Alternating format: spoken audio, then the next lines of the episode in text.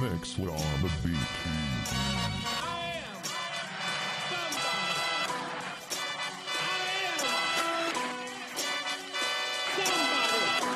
Let me see what you can do.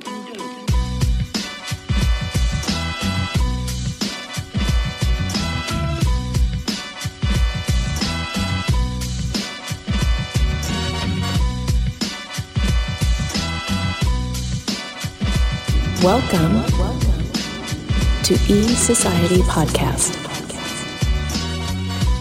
Hey, hey, what's up? It's Azizu back again. E Society Podcast. We talk TV, movies, comics, collecting, sports, and everything entertainment. And this is episode 288. Today we'll be talking about TV, including 100 years of Warner Brothers, movies including The Spider Verse and Missing.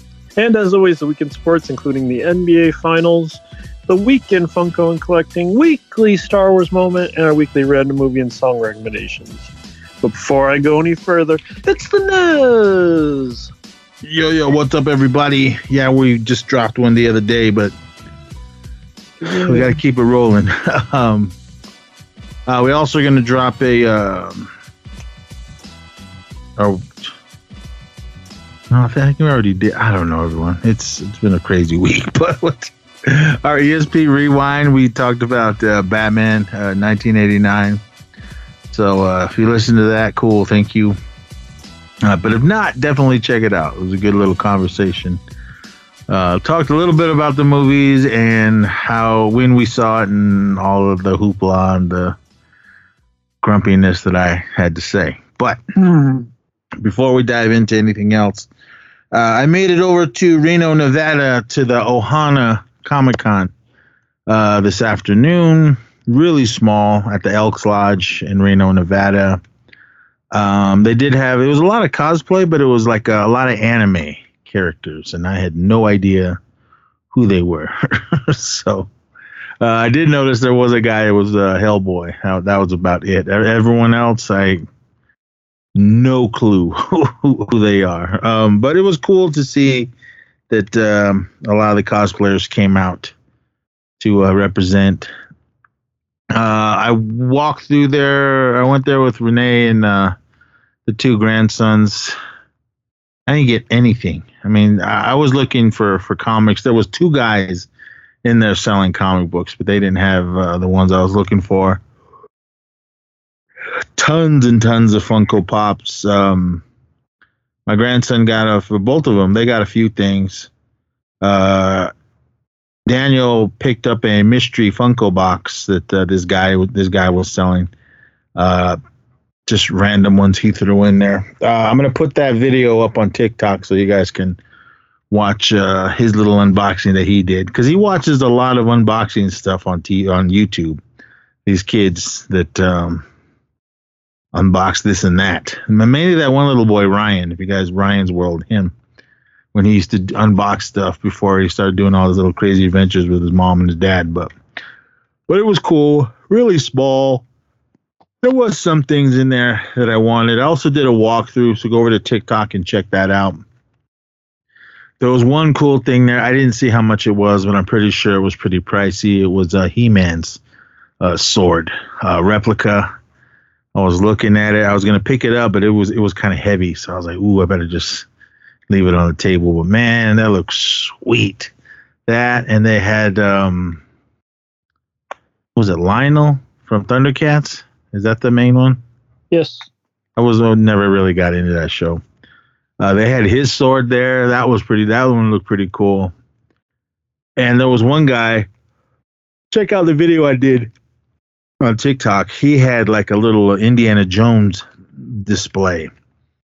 He had the laser disc. I, I didn't ask how much it was. He had uh, some old retro figures, uh, some little 12 inch dolls. Um, he had the the Holy Grail from uh, the Last Crusade, uh, the cup. He had that. He had the little uh, headpiece for the staff of Ra. He had both of them. Had the one that uh, that had the writing on on both sides, and the other one that didn't have the writing on it. And there was something else I can't really remember. I thought that was really cool. I did talk to a couple guys. There was one guy. Um, uh, we were talking about comic books, and he does collecting as well. I asked him uh, if he'd like to come on the show. He's like, "Yeah, sure." So at some point, he will come on and we'll talk collecting. I'd give you a shout out, but I don't remember who it was. Let me see if I can find. Uh, here it is. Chuck Dog Collectibles. The guy I was talking to, I think his name was Aaron. Um, but he had uh, a little setup there. And uh, it was cool to talk to him. And then I talked to another gentleman while I was uh, filming. I, I, can't remember his name, Scottish something. He um, he sells comic books, and he also did uh, some uh, original comic book art that he did for covers. You know those one books that just uh, Spider-Man, and then it's a blank cover. He he did uh, some of those. I thought those were pretty neat. I took I took some video of it, so definitely go over to TikTok and check that out. But it was a quick walkthrough. Um, I walked through it a couple times just to make sure, see if I didn't miss anything. Out of all the pops and everything, there was nothing really that that I needed to have. There was I was mainly just looking for horror things. I mean, the only horror thing I saw in that place was um, someone had a hockey mask and was signed by uh, Kane Hodder. He did part seven, eight, nine, and ten. He played Jason Voorhees in uh, those uh, two, the last two for the Paramount years. Uh, New Blood and Jason Takes Manhattan. Then he did that dumbass Jason Goes to Hell, and then the the awesome uh, Jason X. He did those ones. Um, but uh, the hockey mask was one of those little cheapy ones you buy at a party store. But I mean, it, it didn't matter. I mean, it, it, was signed by Kane Hodder, so that was really cool. But I'd like to get one of mine. Why do I have the uh, Part Eight hockey mask that I picked up at um, Nightmare Toys the last time we were down there? I had to have that one. Uh, that was Kyle's. He liked uh, Part Four, the final chapter. He liked that one, but Jason Takes Manhattan was the one that he just watched over and over and over again because of how goofy it was. But but other than that, Ohana Comic Con, it was really cool. I think they are doing from what I when I was talking to one of the dudes, one of the vendors, they were saying that uh, they were gonna have a convention like the Golden Age Comic Con or whatever the hell it was called. It was gonna be at the Reno Convention Center in July. So that's gonna be uh, a little bit bigger. So I'm gonna go over there and check that out. Not really sure uh, if it's just gonna be comics uh, and some other stuff, but I don't know. I'm gonna go over there and check it out. But Ohana Comic Con, it was cool. It was it was it was a nice little small one. Good for uh, all the cosplayers that came out. There was a contest. I, I didn't stick around for it, but the boys went in there. They had they got some cool things. They're watching, uh, looking at the the kids that were all dressed up and everything. Shout out to the little guy that was uh, Optimus Prime. Uh, those little cosplayer in there. Uh, but it was over there. Was it? Wait, was it a couple years ago that when it was over in, in your area at that casino? Yeah, they've done it a, a few times here. I've been to it a few times. I, I didn't. I didn't think I've gone the last two, uh, one or two times. It's been here, but yeah, uh, Blue Lake Casino. Uh, it was out at, and yeah, it was just a little one room thing, you know, cute little thing. I'm I'm gathering it was pretty similar to that from uh, how you're describing it. Yeah, it, it, was really small. The Elks Lodge isn't that little the main little area, little auditorium. It's not that big, so it, but it was pretty packed in there. I mean, they packed in as many vendors as they could, and it was like shoulder to shoulder walking through there. So, but it, it was cool. It was better than nothing. But right. yeah, that's what um that I did. Um, but I got out to see Guardians of the Galaxy, uh, Volume Three or whatever the hell it's called. Um, oh man, that Azizu talked about. Was it last week or the week before? I don't remember. Two two episodes back. Okay, yeah, he he had talked about it. And, oh my god, this one was this one was heavy, really heavy. I thought so. Yeah. Oh man, I wasn't. Uh, I wasn't ready for it, man. It was it was just so. Uh, I was just like, man, really? This is what we're doing? But I I really did love I really did love it. I thought it was awesome film. I loved that they did focus on Rocket Raccoon. Uh, throughout the other films, he kept saying, "I'm not a raccoon. I'm not a raccoon." So, but uh, he finally when when he was saying that in the other films, I was like, "What? You're not a raccoon?" I was like, "That's how I came across Rocket." His comic book was called Rocket Raccoon, and he, when his first appearance in uh, the Incredible Hulk, it was Rocket Raccoon. So I was kind of confused what they were doing in the movie, but I was like, all right, man, whatever. I mean, do do your thing.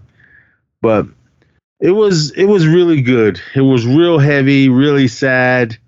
Um, they did drop an f bomb, which I was kind of shocked. First at. ever, yeah, first ever for the MCU.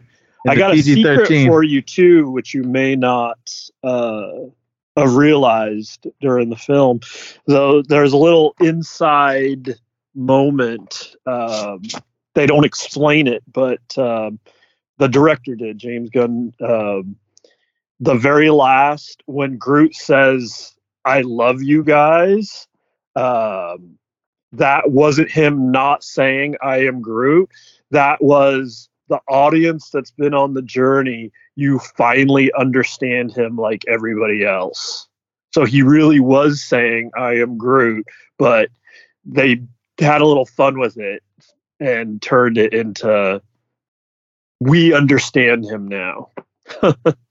I I to me out of every time Groot was in something, this is the first one where it finally did sound like Vin Diesel. Hmm.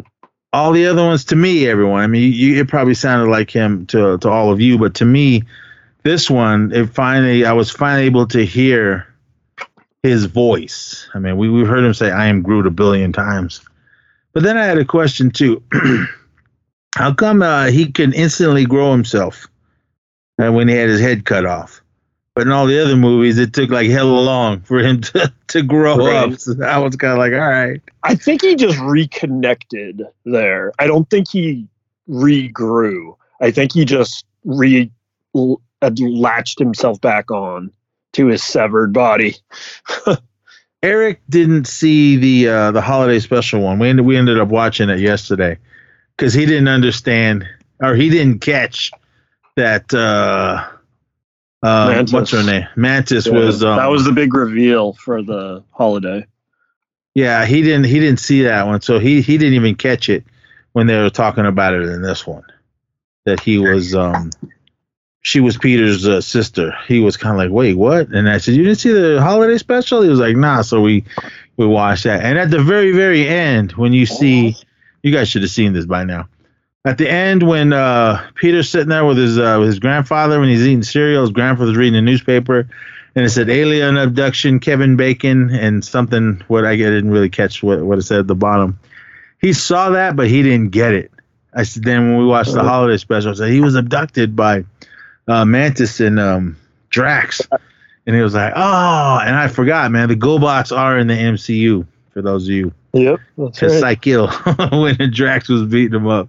Dude, that one was so awesome. I I just watched it when we when we did it uh, in December or so, but I so I watched it again. But it was an awesome one. If you guys still haven't seen Guardians Holiday Special on Disney Plus, definitely check that out. But yeah, like I said, this one was was just oh, it was so heavy, man. I, I was crying my eyes out in uh, multiple scenes in this film, and uh, I mean, to me, this was my favorite one out of the three. Before before I went in there, I was getting popcorn and I was talking to the two guys. I guys, I said, "Have you guys seen this one yet?"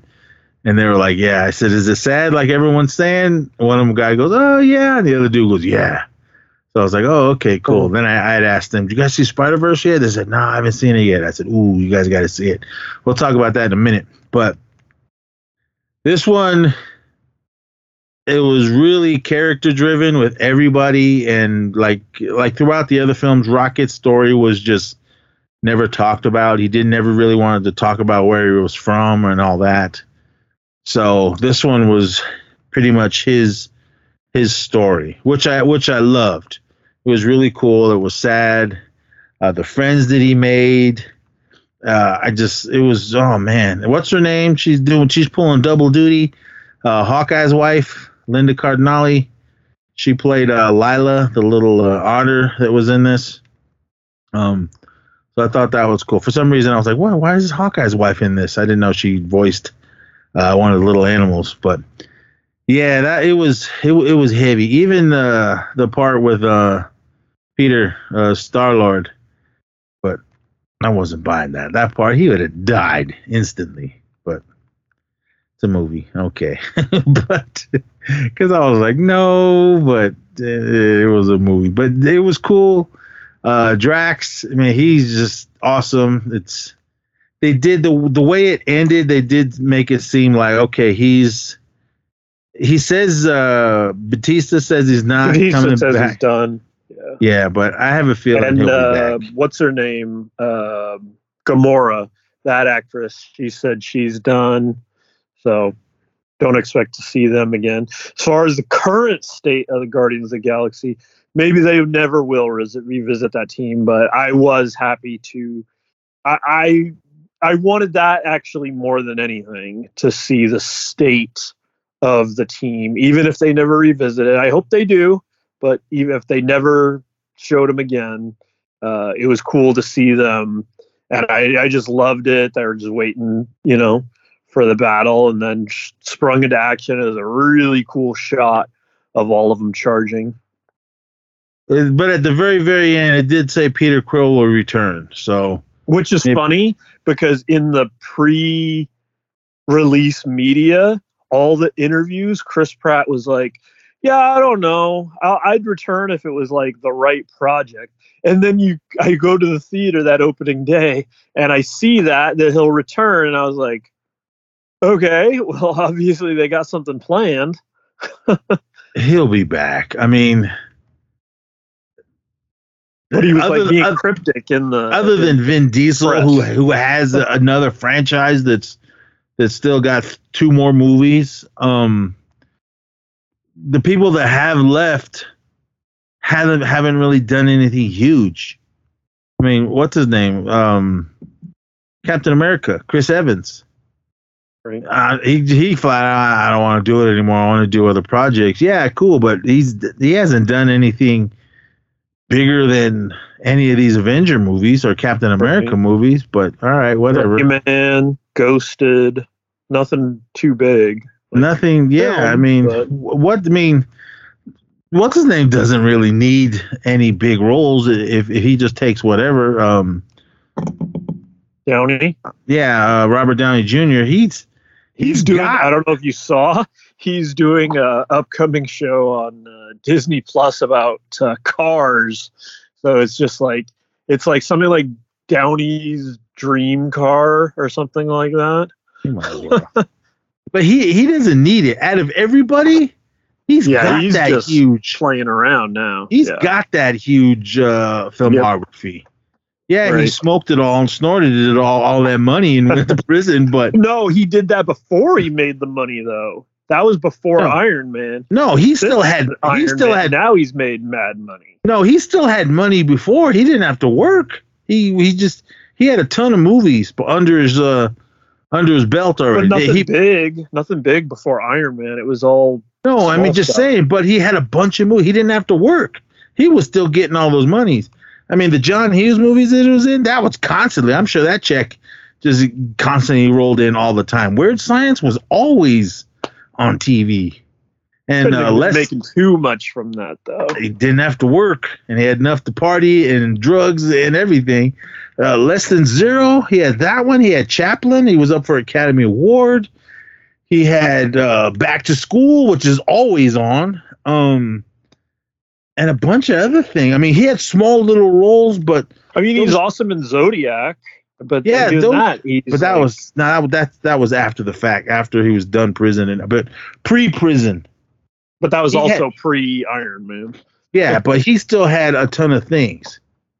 So I mean, even when After he did Iron, Iron, Man, now he's like super elite, like but when he did Iron Man, he- I'm sure he didn't get millions for it because he, he didn't know it was going to be a big hit. Nobody knew that um, Tropic Thunder was going to hit.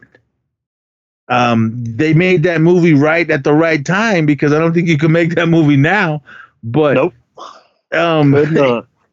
It's it's crazy. I mean, he he's got a ton of movies under his belt already, so it wasn't like he was hurting for money. I'm sure And he he'll spent, I'm sure he spent a lot on his I- uh his his, sure. for his lawyers and everything and everything that he smoked and snorted and drank. But I mean, now that I'm the, sure he'll be back. He he loves Iron Man too much. They'll find a way. They'll make him a another universe's variant. Something Yeah, like look that. at like like Gamora. She died and then she's back. so I mean, it's not like they can't oh yeah, find him. If, like they could go through another timeline and find them again. yeah. So Oh, I heard. You know, I told you about uh, somebody's kind of eye rolling return in the Fast franchise. I read an article today that said um, that they might be introducing time travel into that franchise. That's the next step. I they might like, as oh. well. I was like, oh my goodness.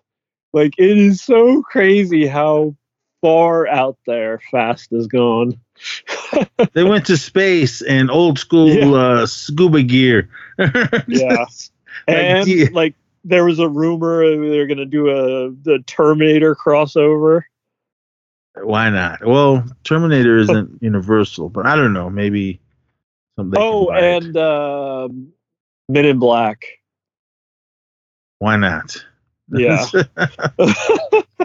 and bring back Will Smith. I'm sure he needs that check. but I mean, but, but but Guardians Volume Three, it was awesome. Uh, like I said to me, I love this one more than the first uh, than the first one. The second one I didn't really care for. I thought it was kind of garbage. But the first one was hella good. But this one I really loved it because on how heavy it was. Uh, I did like um, Will Poulter came in as Adam Warlock. He was really cool, and his sister, whatever her name is. Um, sure was in the second one. I liked I, I like Will Poulter. He can play everything. He can be a, a nerdy little kid. He can be a alien, space alien robot superhero. Uh, he can be a racist cop. If you guys have seen Detroit, and he's he's done everything. He can be a little murderous kid like he was in uh, Maze Runner, and uh, all kinds of other things. But And now Guardian. yeah, so yeah, he's in it. And I mean, take that check. okay. So I mean, he, this kid's set. I mean, he's done a lot of good roles. Uh, I know We Are the Millers just hit uh, Netflix again. So if you guys haven't seen that, that's the first thing I'd seen him, and he was hell funny in that. Um, but this one was was really good, man. It had a lot, a lot of uh, sad scenes, uh, like really sad scenes, and then the happy sad stuff. Because I was like, oh man, I wasn't Yeah, you- ready. You know, I was there opening day. There was uh, a lot of sniffles in the crowd. There was four of us in there. There was a couple, me, and then there was a kid sit way in the back. That was it. So I was yeah. glad. I was glad it was. It was in one of the big theaters. It wasn't in the little small closet one, way in the back of uh, our uptown theater, because that's where I thought it was going to be, but it wasn't. So, but I was happy. But this one, I'm definitely buying the steelbook when it comes out. Speaking of steelbooks, I went into Best Buy. Uh, I saw Quantumania, but there was a dent in it, so I was like, eh, never mind. But you can still order them online, so it's not like Yeah, I picked it up while I was in Reno visiting. they, they still had that last Thor one steelbook in there, and uh, Wakanda Forever, both covers. Yeah, I've transferred over to Steelbooks. Let me walk over to the shelf. I had, uh, you know, the first part of the MCU collection is just general release because they didn't really do the special editions, and then it for a long street got into uh, Target, the collector's book version. I did that. I tried to do that forever, and then just recently. Um, yeah, Multiverse of Madness looks like it was the last Target book version. Because then after that, the last three, uh, Love and Thunder, Wakanda Forever, and Quantumania, I've had to uh, jump on the Best Buy Steelbook train. So now it makes me feel like I should have done it a lot sooner. But it was just because Target was my only in-store option here locally. So that's kind of the main reason I did that. And I'm still I um it's funny I have I do have like the collector's version of Iron Man the first one, but it's it's DVD. It's a case uh it's an Iron Man helmet and the helmet flips open to reveal the discs. Uh, but it, like I said, it's DVD. That's the only MCU film that I don't have on Blu-ray. So I need to pick that up at some point just to complete the Blu-rayness. Did you see those Star Wars uh, Disney 100 steelbooks? I did. I mean, they're interesting, but obviously not must-haves. No, the covers are ugly. Yeah, they're interesting, but eh. It's yeah, it's mainly it's silver. And a, it's all yeah. silver and a main a small little Star Wars poster. I was like, huh, I mean, that's I don't. Yeah, it's not must-have. That's for sure. No, which that's it, good. Good good. if it was in a black steelbook case, I probably would have got it. At least the first one. Uh, uh, Star Wars, not Episode One. But I was looking at it and I looked at the back to see the features. It's nothing. I'm like, yeah, I'm good. Yeah, but, yeah. But Guardians of the Galaxy Volume Three, awesome, awesome film. Uh, it was two and a half hours or two hours and 29 minutes uh, from beginning to end, and but it didn't seem that long because I was I was so deep into it and I loved what was going on. Uh, still reeling from the loss of Gamora, Peter Quill must rally up his team to defend the universe to protect one of their own. If the mission is not completely successful, it could possibly lead to the end of the Guardians as we know them. Yeah, it was mainly just trying to uh, save Rocket. He got he took some uh, battle damage and they they found out some stuff about him when they were doing x-rays they saw that his heart had some kind of like a kill switch or something on it that they had no they didn't have the tech to try to uh, help it because if they would it probably it would have killed him so they figured out uh, who made him and where so that's their their mission to go uh, to this um it was that was that was gross i don't like inside looking guts and everything I, I could watch. Did. No, I mean this was it. It looked rugged. It looked real. How about uh, how about behind the face the uh, high evolutionary? That I was like, oh, you're gonna love that, right? I didn't like all the little uh, little GWAR looking uh, suits that the uh, what's his name was running around in. What's that guy's name? Uh, Fillion. Fillion. Yeah, yeah, Nathan Fillion. uh, is he just like some just uh, slap around stand-in guy. He, he's hardly in it. He's a he's a good friend of James Gunn, so that's what that whole thing was. Um, but yeah, how about the the real what the high evolutionary really looked like? RoboCop. You liked that, right? No, I, I, I, Gorr. I, they look like RoboCop. That's what that's what I thought when I first, when they first show him. But then even Peter Quill goes, "You big fake RoboCop looking." I was like, ah, okay. Where was uh? No, he wasn't. He was, was um. I'm I'm looking at images now. Was uh. What's this idiot's name? Um. The High Saturday, No, he was on Saturday Night Live. Uh, dated Kim Kardashian for a minute. And, uh, oh, Pete Davidson. Yeah, was he in this? Yes. Who was he? I can't remember where, but he oh. was. Because uh, what's his name? Uh, Lex Luthor, uh, Michael Rosenbaum. He was in. I could see who he was, and, and Sly. I forgot he was gonna pop up in this. He he was cool. He's just himself. He was in the second one. Yeah. Uh, what's his nuts? Uh, Howard the Duck, which was awesome. Yeah. Come on, you guys, give him his own movie. Uh, just stop teasing me with just these little little or cameos, least, or at least like a, a, short, like uh, like like uh, Werewolf by Night. Like, yeah, give, give us like a little hour movie. give me something, man. You guys are killing me. I mean, this is what the fourth, fourth or fifth time that you use. I don't know how many really, but come on. I mean, give me something with Howard the Duck, not just the the one we had back in the '80s, which I love. I, I don't care what anybody says. Renee hates it's that one movie. of the most uh, hated movies of all time. No, it ain't. You guys are stupid if you guys hate that movie. That movie is awesome. Um, But yeah, very uh, contrary. People love Batman 89, you hate Batman 89. People love Beetlejuice, you hate Beetlejuice. People was hate. Howard the Duck, you love Howard the Duck. That was hella good. You guys don't know what you guys are talking about. Howard the Duck was awesome. Shout out to Lea Thompson. What else? What you uh how about that uh what's that other hated movie? Okay, let's fast forward to the 90s, the end of the 90s. Uh the Travolta like uh Battlefield. Uh, everybody hated that one. Yeah, did you hate that? That movie was garbage. Okay. There you go. Something you can agree on. That was no good. I liked the effects and I liked uh, how they looked.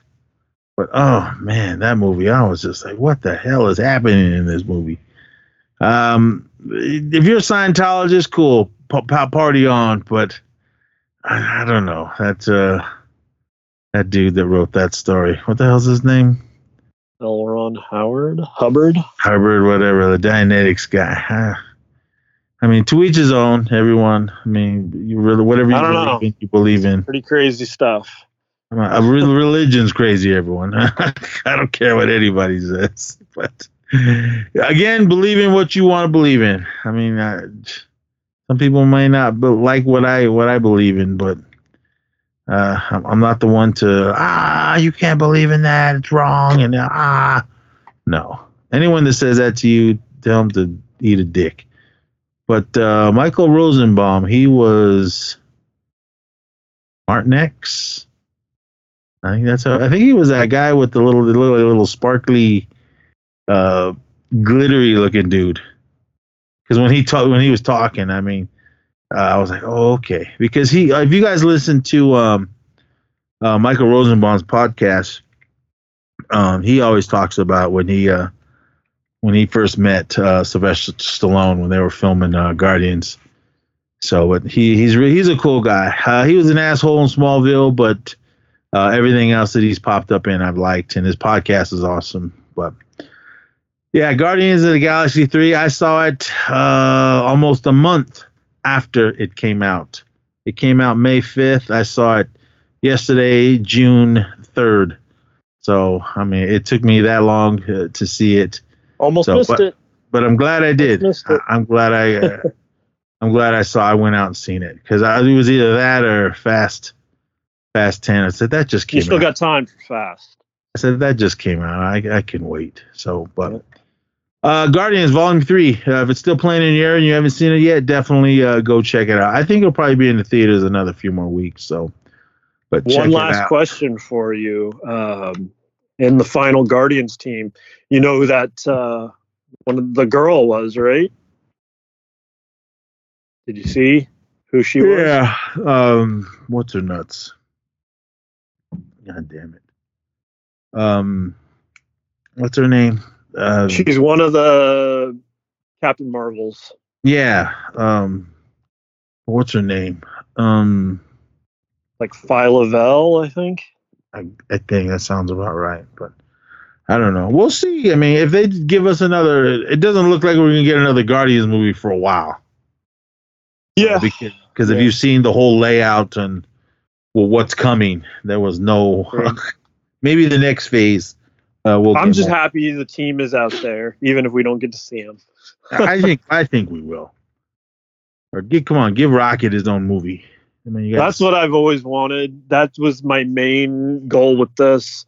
Obviously, they were making it look very much like he wasn't going to make it in the previews and all the commercials and talking about, uh, you know, I'm done running and we'll all fly off together. Uh, you know, they really were hyping it up that he wasn't going to make it, which would have been disappointing. But so. All right, everyone. On to the big one that just came out.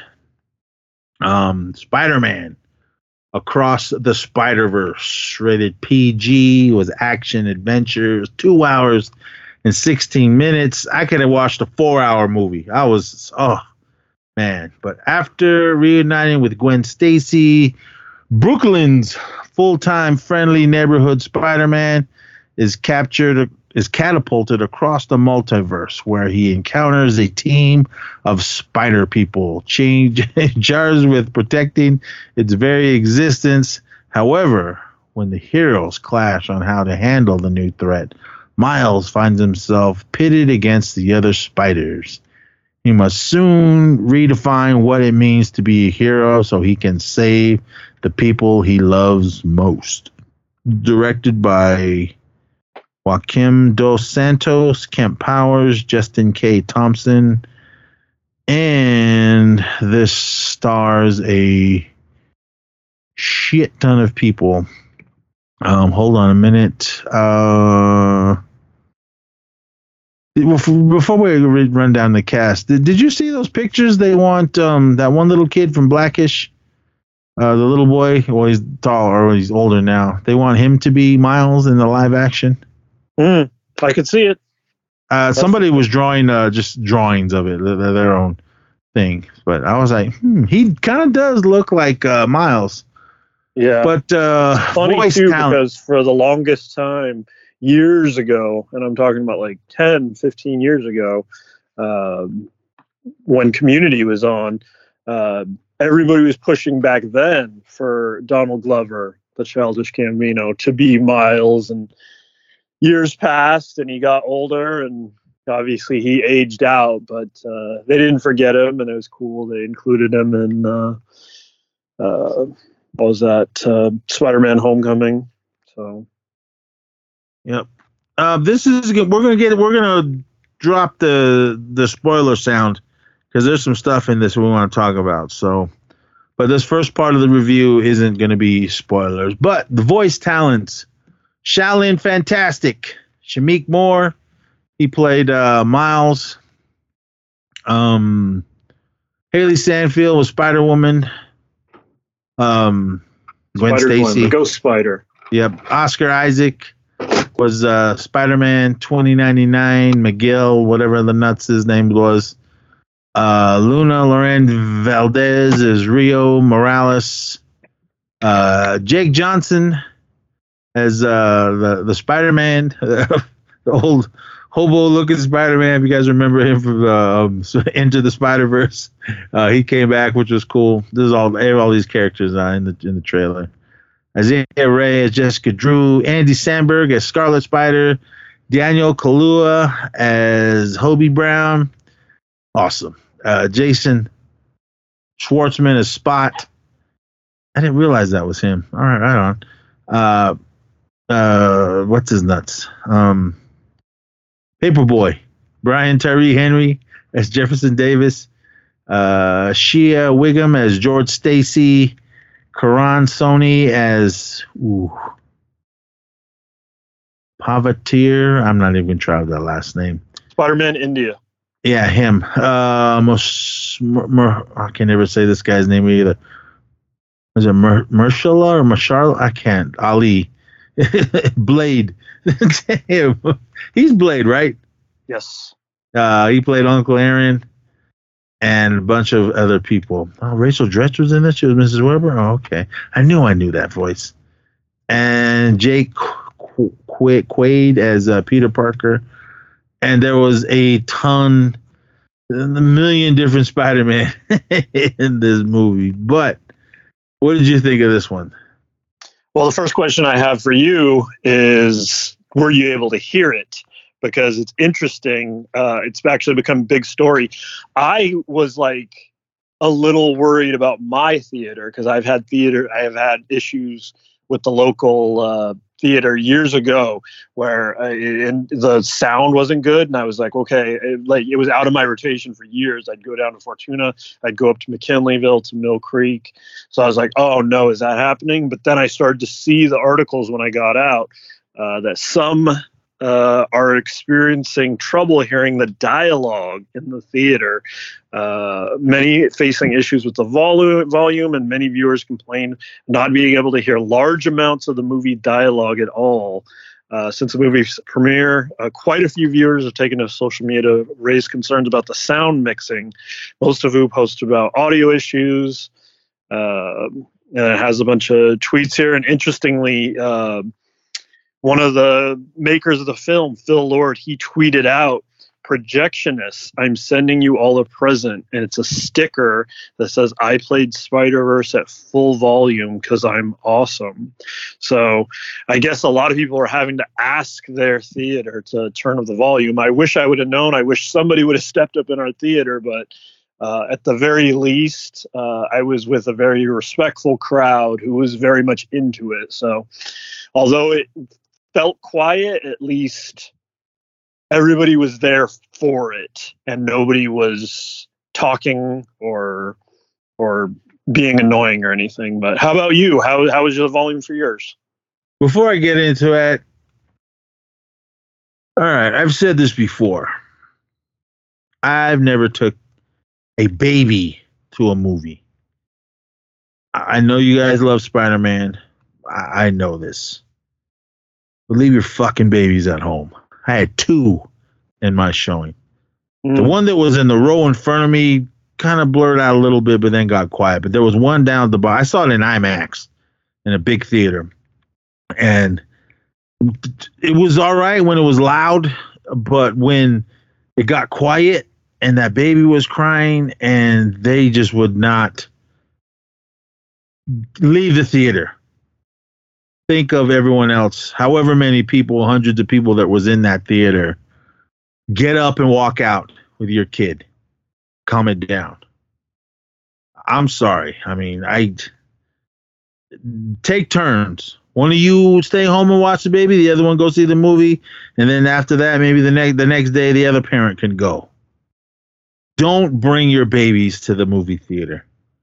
Even when I was a young kid going to the movies, someone always brought a baby. I remember there was one time I went and saw whatever. I was at the theater by my house when I was growing up.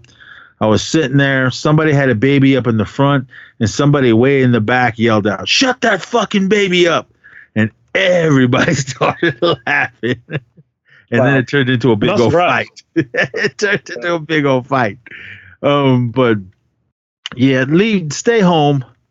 Uh, one of you, one of the parents, whoever, stay home with your baby if you got little kids that, that like this, I mean, there was some little guys in there, but they were they were quiet. But if you got a baby, don't bring them to the movie theater, unless you unless this movie was on its last leg and it was getting ready to get yanked. Then go, because nobody will be in there. Don't come Friday night at, at seven o'clock to go see this a big movie that's also opening, pretty opening late night. for a two and a half hour movie with a baby. Too. I'm just, I was like, oh. now. uh, but other than the, the babies crying, um, like I said, I saw this in IMAX. So I it, guess that helped with the. Sound. It sounded perfect. Okay, good. No, no issues. Right off all. the bat, right off the bat, that whole opening Gwen dialogue, I was like, wait, what? Like I really was having hard trouble hearing it. And then like I was like, man, but nobody in the audience was like everybody was silent. Like it wasn't like yeah, it was like really hard to make out. So that was pretty disappointing for me, honestly. Was it just the dialogue that was quiet or was like everything? Uh mostly the dialogue. Yeah. All the action and everything was loud, the music. Yeah. And like I said, like for a minute I was worried like, oh damn, it's the freaking Broadway theater. Like uh, might have to make the trip to McKinleyville because I don't want to sacrifice the sound. And then the first thing I saw was uh, tweets and articles going around about the sound. And yeah you've got even like i said the one of the filmmakers phil lord tweeting out about like tell your tell your theater to turn up the sound i guess. Yeah so something went wrong with the mix that's for sure. So it wasn't the theater's fault. It was however they however they made it yep Oh well, then shit, that's on them. I mean, I I demand my money back or something. Cause yeah, like I said, like it was weird because like at least in mine, like thankfully, yeah, we didn't have any infants or anything, but like everybody, like I guess, kind of realized it, and everybody was so locked in that like yeah, nobody was talking, and everybody was just like trying their hardest to hear. And I was like, God, I was kind of wishing somebody would step up and go say something, but everybody was so locked in. We all watched this quiet movie. oh hell no! I, I would have went in there and said something. F that. But uh, shout out to uh, my buddy Hap and his son Kendon. Uh, they had an extra ticket. I was gonna go, but then uh, he texted me, "Hey man, my son's got uh, an extra ticket to for Spider Man. Do you want to go?" I was like, "Hell yeah, IMAX too!" Right, we had prime seats right in the middle. oh man, we it was awesome. But there was the issue in the beginning for me. Nothing, not nothing with the film. Uh, I didn't see the last one in IMAX. I just saw it at a regular big screen theater. It was really the the the flashiness and everything in the beginning kind of got to me a little. I had to like close my eyes because it was just getting the, the the way they made this, the way that the animation was. I love it but uh, it was just it was too flashy. I wasn't to a point where it was going to give me uh, a seizure or anything, but I was like, "Whoa, man, this is this is this is getting a lot for my eyes." So my old eye, my old man eyes. So I had to, I yeah. kind of closed my eyes. They had that parts. warning too. They had that warning right before it starts. Yeah, yeah. Because the first one didn't bother me. I was fine with it. Um, I think there's a 3D version of this, which I, I want to go see it in 3D. I, I want to see how it looks because I think this would be awesome in 3D. But I wanted to see it first in just regular IMAX. Uh, they said it was formatted. It didn't fit the entire screen, but it was still pretty big uh, in there. Right. But it was loud. It was hella loud when the action and all that they was must going have on. heard they must have known. Somebody must have said something by then.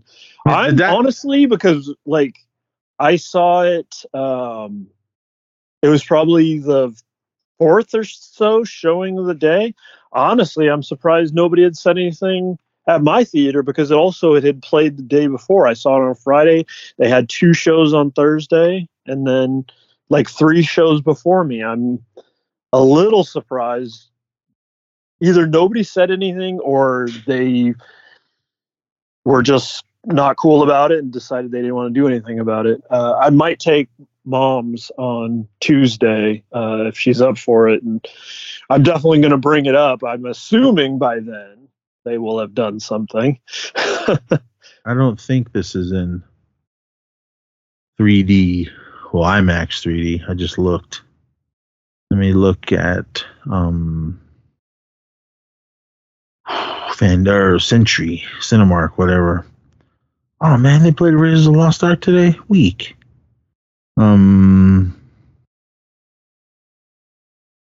it's yeah, it's just regular. No, no 3D or anything. So all right. Figured if anything, this they would, have made more money if they converted it into the because I remember the last one was in 3D. But um but the film itself in, in, a whole, the animation, amazing. The soundtrack, amazing. Some of the artists I didn't really care for, but there was some stuff in it that that rocked pretty hard, which I thought was awesome. Um. Uh, no, that was in uh, Guardians of the Galaxy. That that soundtrack too was awesome.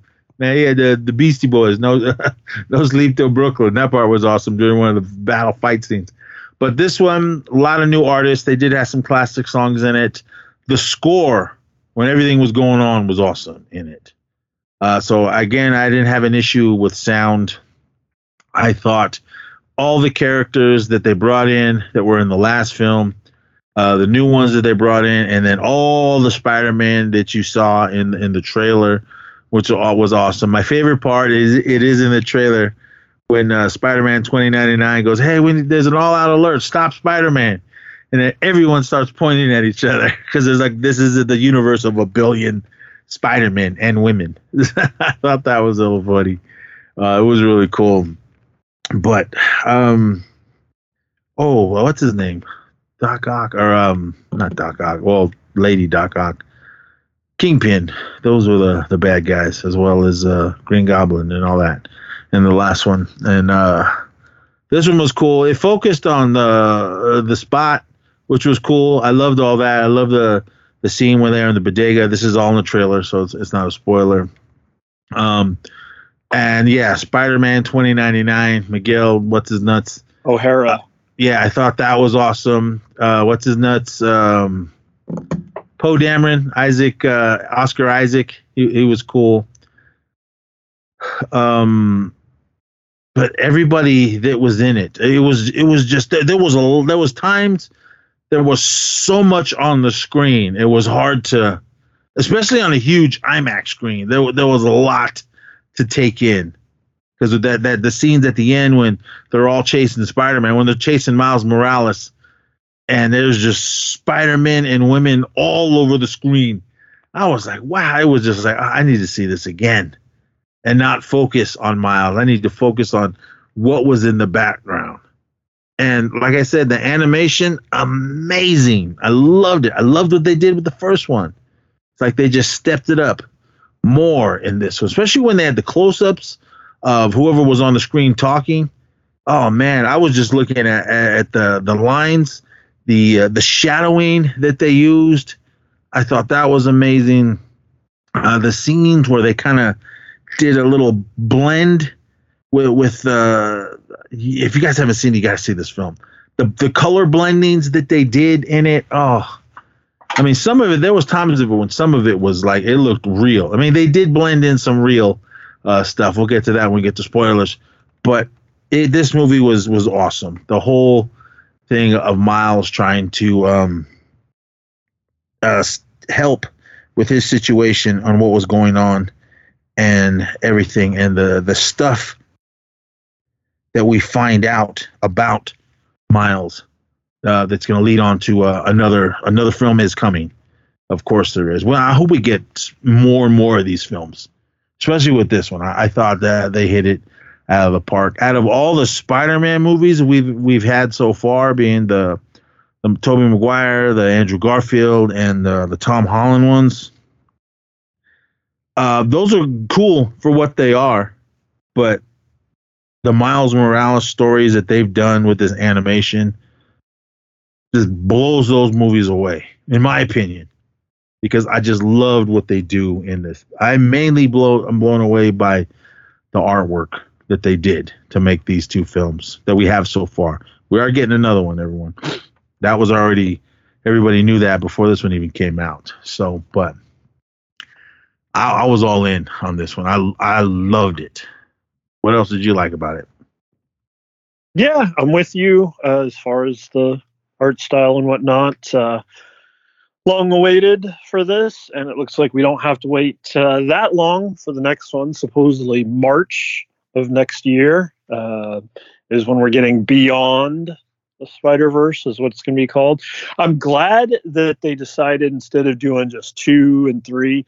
I like it a lot more when they do. Uh, they give it their own title, like like what they did here, like into and then across and then beyond the Spider Verse. Uh, I like when instead of just episode one, episode two, episode three, you know, this and that. I like when when they uh, actually just uh, give the series a name. So I'm I'm glad they did that. But yeah, I liked a lot about it. I don't know how far we want to get into uh, before spoilers, um, one thing I can say that was interesting too about my showing though was uh, pretty decent crowd. Um, at uh, first, I think I counted uh, only seven others in the theater, but then uh, as the trailers, you know, started to wind down, like the theater actually started to pretty much fill, including right in front of me. Uh, very interesting. Uh, uh, six seventeens, all of them in uh, Burger King crowns.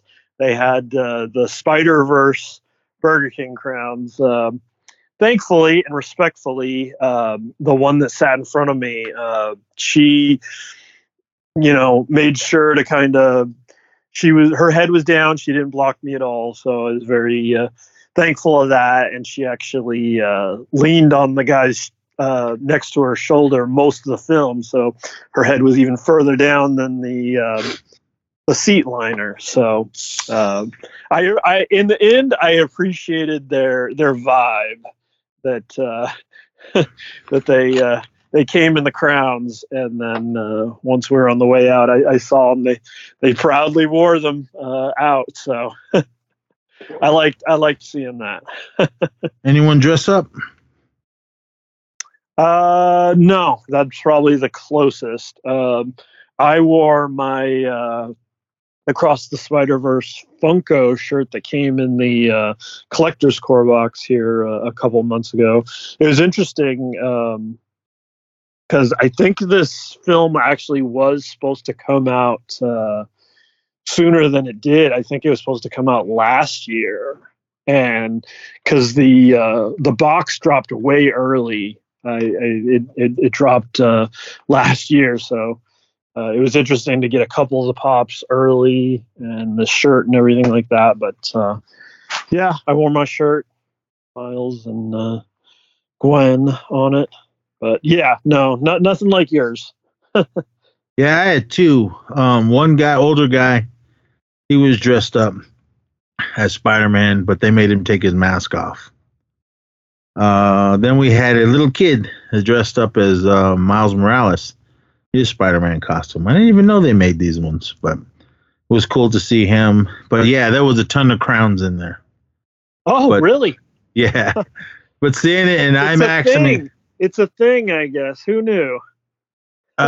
The, the um the uh the the way the IMAX is is a big stadium uh seats, so you even even if everybody in there had a crown on, and you if you're the depend you, as you go up, you look you're looking straight over them anyway, so it wasn't uh, an issue.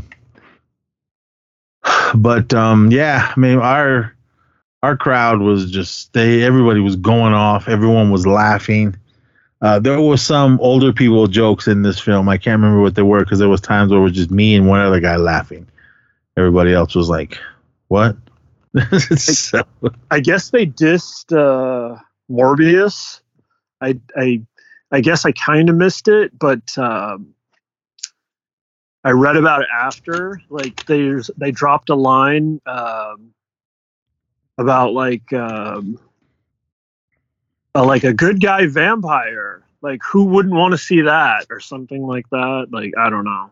I can't remember what it was, but like they kind of took a dig at themselves that I guess Morbius didn't live up to box office expectations. The Sony movies never do. I'm sorry, except with the with the exception of the Spider-Man films. But uh, no, I mean everyone hated Morbius. I liked it. Everybody hated um, the Venom films. I hated no, both. You hated the Venom. Films. I hated both of them. Hit. That was that was not Venom. They were a huge uh, hit. Those did not those Venom. Did big money. They were garbage. Both of them. They were hits uh, though. Garbage. Uh, uh, Tom Hardy. Nothing against Tom Hardy or anybody that was in it. Uh, Mona Lisa. Not, not nothing against them. They did what they they did their job. It was just like I don't know what the hell they were trying to do with that shit, but I too. I didn't love to. uh, Morbius, I I liked it for what it was, but I, the reason I liked that one was because I did I I knew who he was. I didn't never really got into that character, so Venom was something that I loved, and they just took it and ruined it.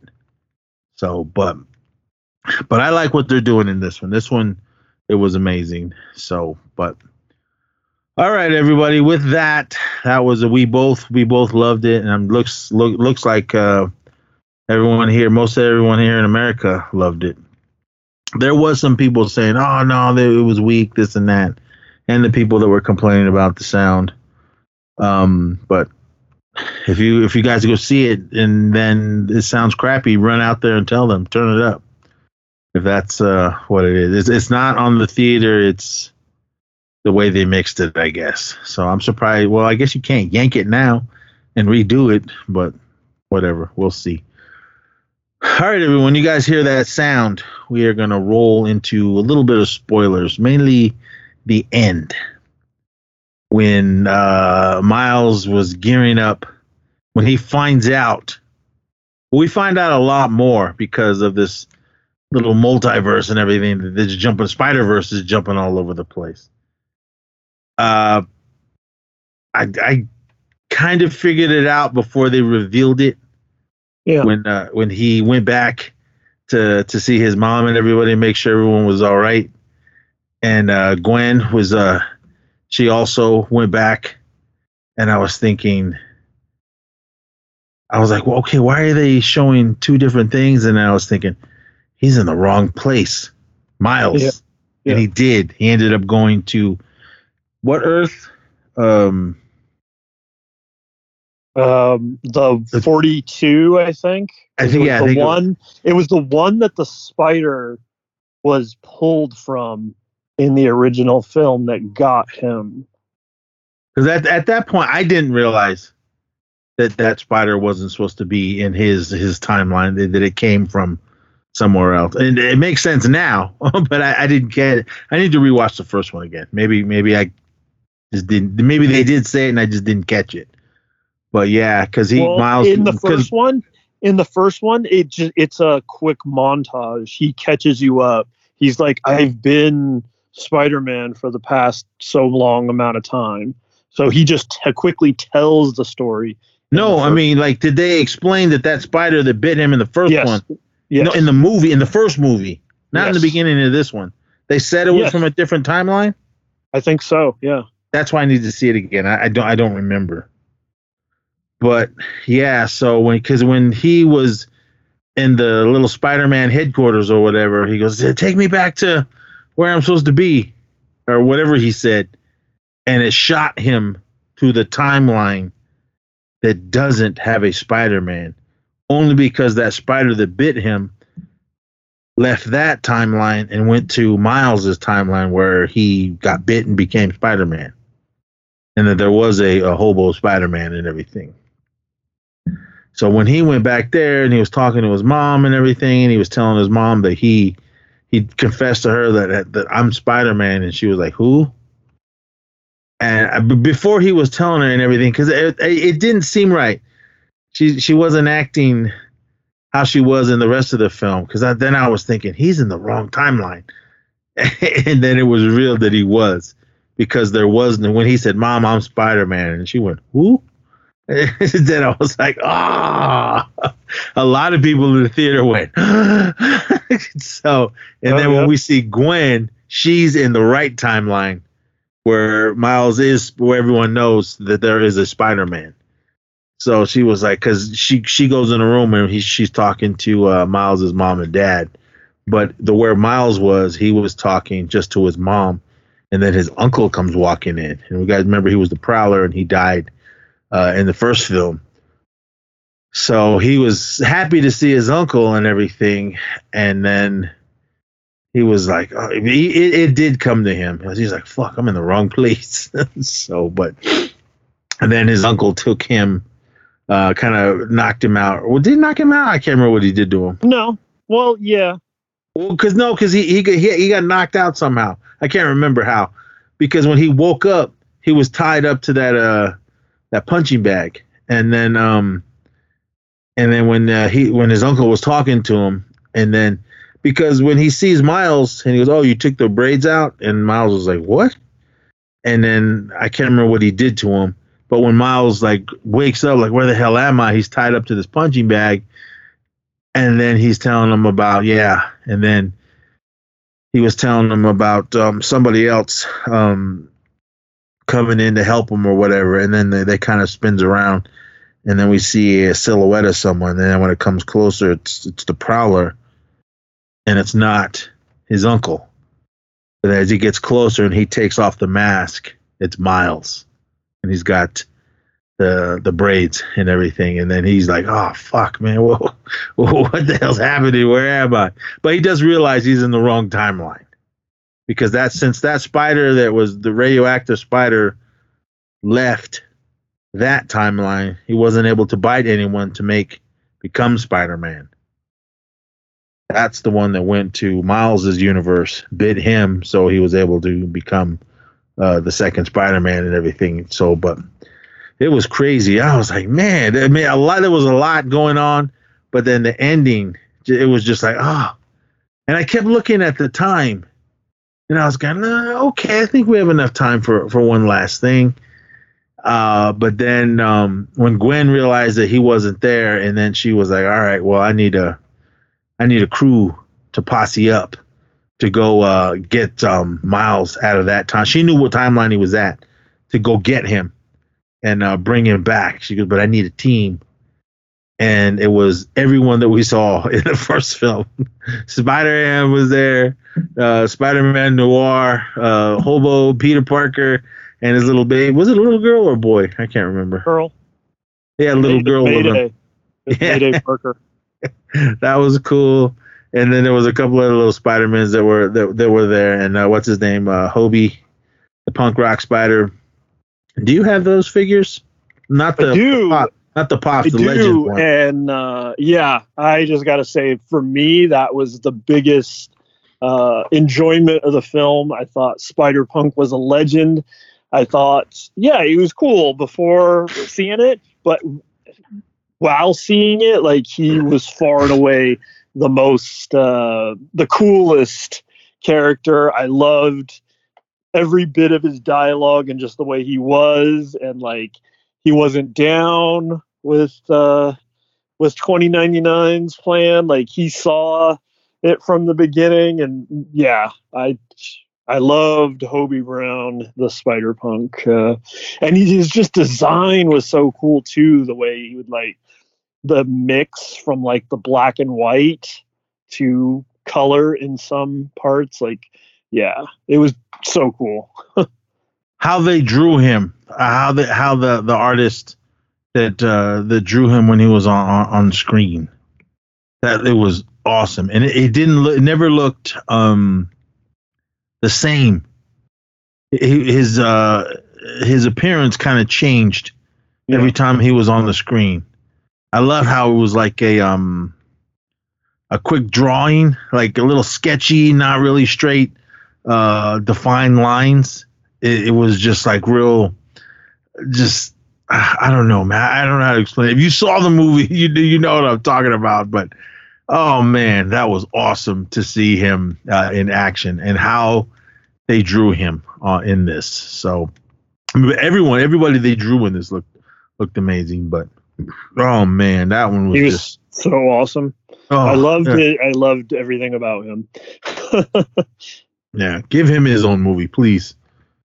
But yeah, so when we find out everything, and then she teams up, gets her team together, and then they're gonna go uh, get help uh, Miles get back home, and then it went, it kind of faded to black really quick, and then went to be continued. Everybody in the theater, including myself, went ah, and, and then some girl like yelled out, "What the fuck!" And then everyone started laughing, and then the credits started rolling. I was like, "Oh my god!"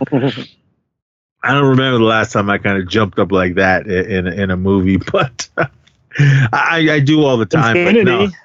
I I remember for me, I was like Infinity War when everybody faded away. I was like, what? Like really? Uh, That's how I you're gonna end it? Like I was crying. what? but this one was awesome. I mean, the, the the movie, the theater experience for this one, oh man, it was it was. I mean, it was a packed theater when I saw um Enter the Spider Verse, the first one, but no, it was not. It was nothing. It was nothing like it was a packed theater when I saw it, but it was nothing like this one. Everybody was prepared. Everybody was ready. And everyone, wow, I got mad. Nobody cared when the first one came out. I was the first show in IMAX in the Reno area. Nobody else there except for me and Jade. Nobody cared. I saw it that Friday night, and it was it was a packed theater. Uh, I saw it at the Summit, but man, this one, oh, oh. Uh, it was pretty packed except for the the very lower seats. You know that um, the that section past the walkway. all those Yep. seats. There was a few people down there, but hell no. I went and sat down there one time just to see what it looked like. No, I there's no way I would sit there to watch a movie, something especially something like this. I, I definitely think I think I watched Rogue One there with uh, Breeze and Chris. that close. Yeah, it was definitely a mistake. I was like leaning back, and even like that only did so much, but I couldn't help but like try to lean back at an angle. It was kind of a mess. Those seats don't even lean that far back. Yeah, it was So- after we had we had, we we we saw it at the uh, um, Alamo in San Francisco, and then we went up to Reno, and then yeah, we saw it again. But yeah, we took those seats because they were some of the only left, and yeah, huge mistake. Hell no, I was in the back row up top when I Yeah, saw the huge first time. mistake. So But yeah, never do that again. But yeah, we are getting another one. We're getting uh, Beyond the Spider Verse. That's what it said at the end, at the end of the film next year. So I was like, huh. Do you think it's done and ready, and they're just sitting on it Yeah. for a year? Yes. Okay. So, but well, they got time to uh, fix the mix. Yeah, that's one thing. especially since yeah like it's not like the like i said the phil lord he tweeted out that he's like made stickers to send projectionists to remind them to turn it up. So he knows. So it by the time the next one comes out it'll be definitely aware. They'll make sure to get the next one right because this one didn't go right. So they knew before it even aired for everyone else, right? Well, I don't know about that because, like, uh, like I said, the who knows, like, how fast he he got the stickers printed up. But I mean, it does have. um he it does have a little. I don't know. He could have went somewhere. I'm guessing it, it. It might not have been too hard to make these. Here, I'm gonna send to you right now the tweet. Yeah, because yeah, he said projectionist. I'm sending you all a present, and then yeah, it was this sticker. So yeah, it should have just come through for you now. You can see.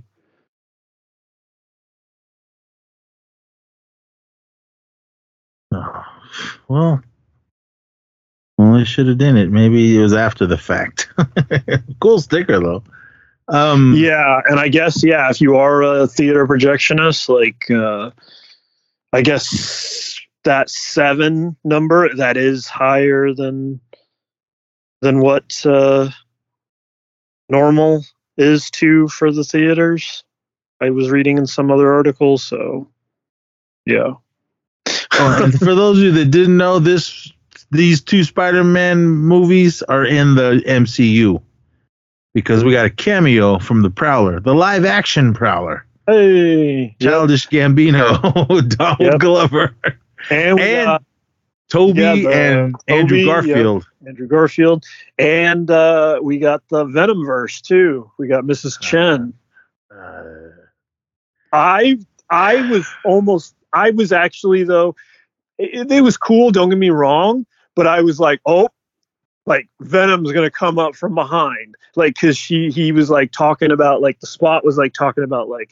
Oh, I know you're like blown away and like you've never seen anything like this. And I was like, oh, Venom's gonna come up like right from behind and be like, Rawr, or whatever, something. And like uh, he the fact he didn't i was actually a little i was a little disappointed they could have they could have done a quick uh venom animation they didn't even need hardy they could uh, have just no, they couldn't. They done- leave him out. they could have just garbage. done the No. venom No, that was worse enough. When that popped on the screen, I went. so I was like, oh, you don't that, like Miss chen leave that bullshit out of all of this. Oh my god, nothing against everyone. Again, everyone that would, that did their job, nothing against them. It was just hashtag not my venom. That was complete bullshit. And not my carnage either. Oh, oh, oh. oh. Who's your Venom and Carnage? McFarlane's? There ain't one yet. I mean, we, we haven't seen a proper No, one. I'm just saying the comic, the original, the Yeah, the original McFarlane. one. Yeah, that's Venom. Not this crap they're giving. anyway, but yeah, they they showed uh Andrew Garfield and they showed um uh, what's his nuts Tobey Maguire Spider Man. Oh, that was that Yeah, was ruthless too. Uncle Ben for Tobey and Captain Stacy, uh, Denis Leary's character for Garfield.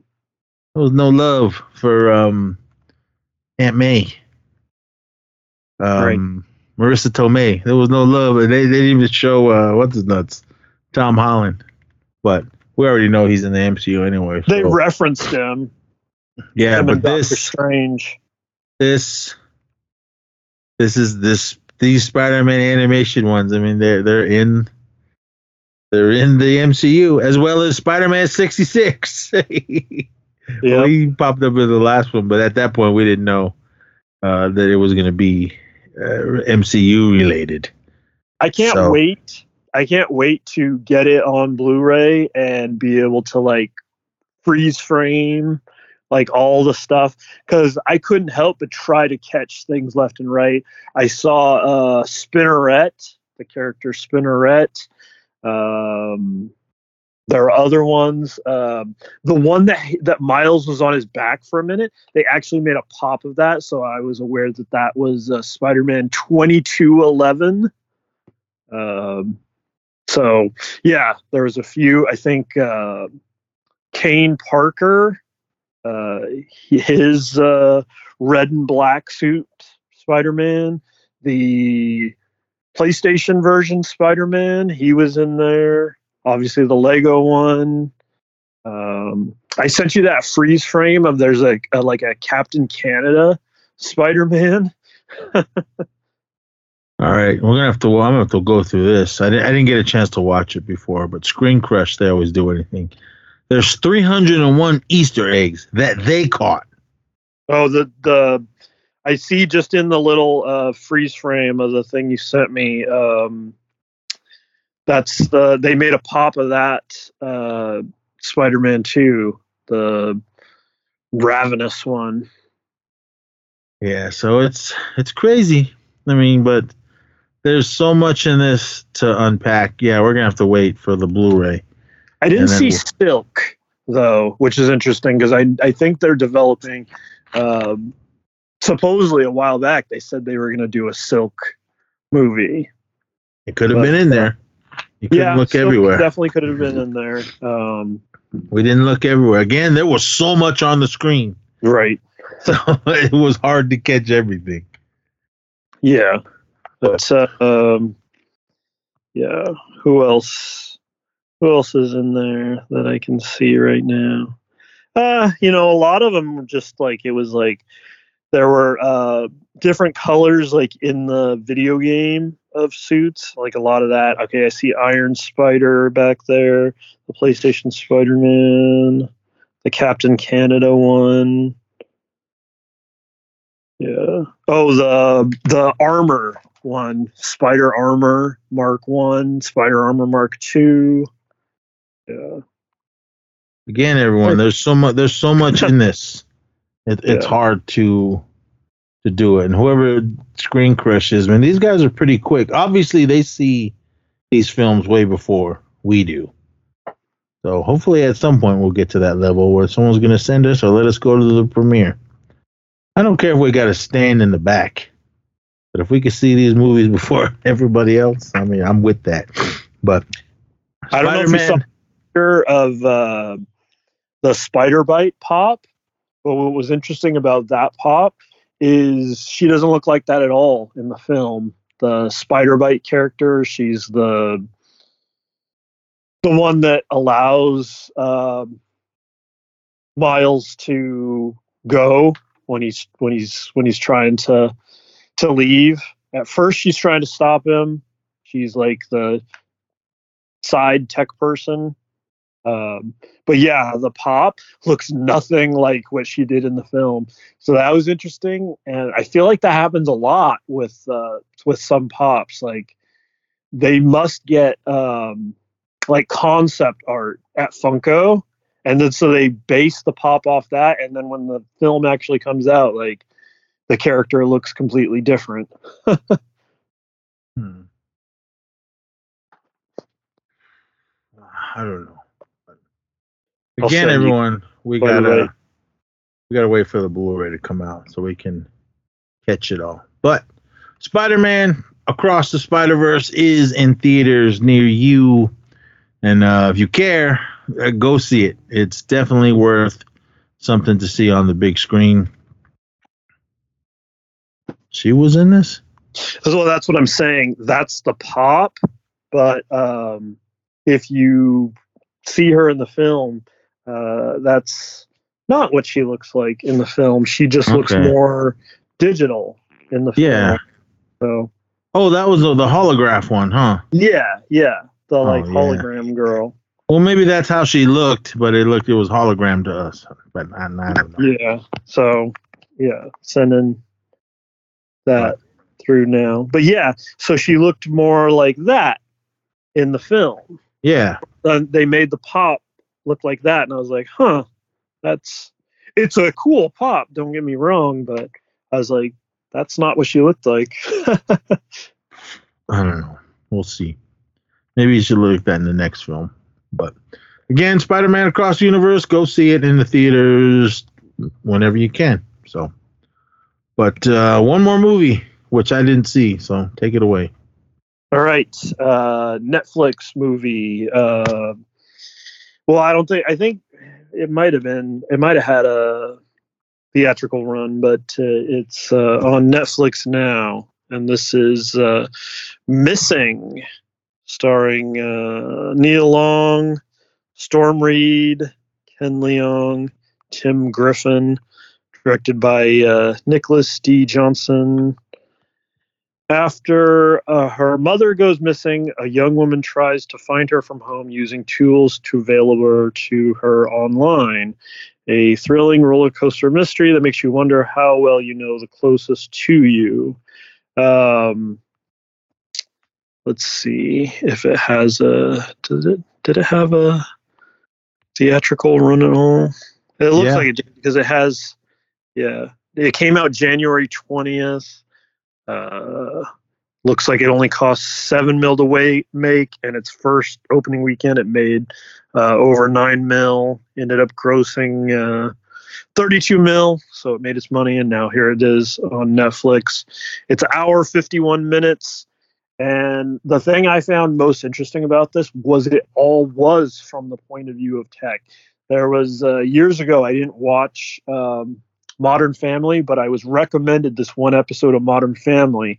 They did it somewhere around the middle of their run, where the whole episode was based like on tech, on a computer screen, on video calls and laptop. It was just like you were seeing the screen the whole time, and that's exactly what this is. So it's like the laptop, and then FaceTime, and then like the cameras like left on when she's like looking at like Google and she brings up um, like uh, you know hire somebody to do a job type websites to like help her and things like that and she's on the Google accounts and WhatsApp and everything like that so I found that interesting and actually it it it, it kept you hooked like it made you want to keep like see like what she's like doing because like it's it turns into a mystery like her her mom goes missing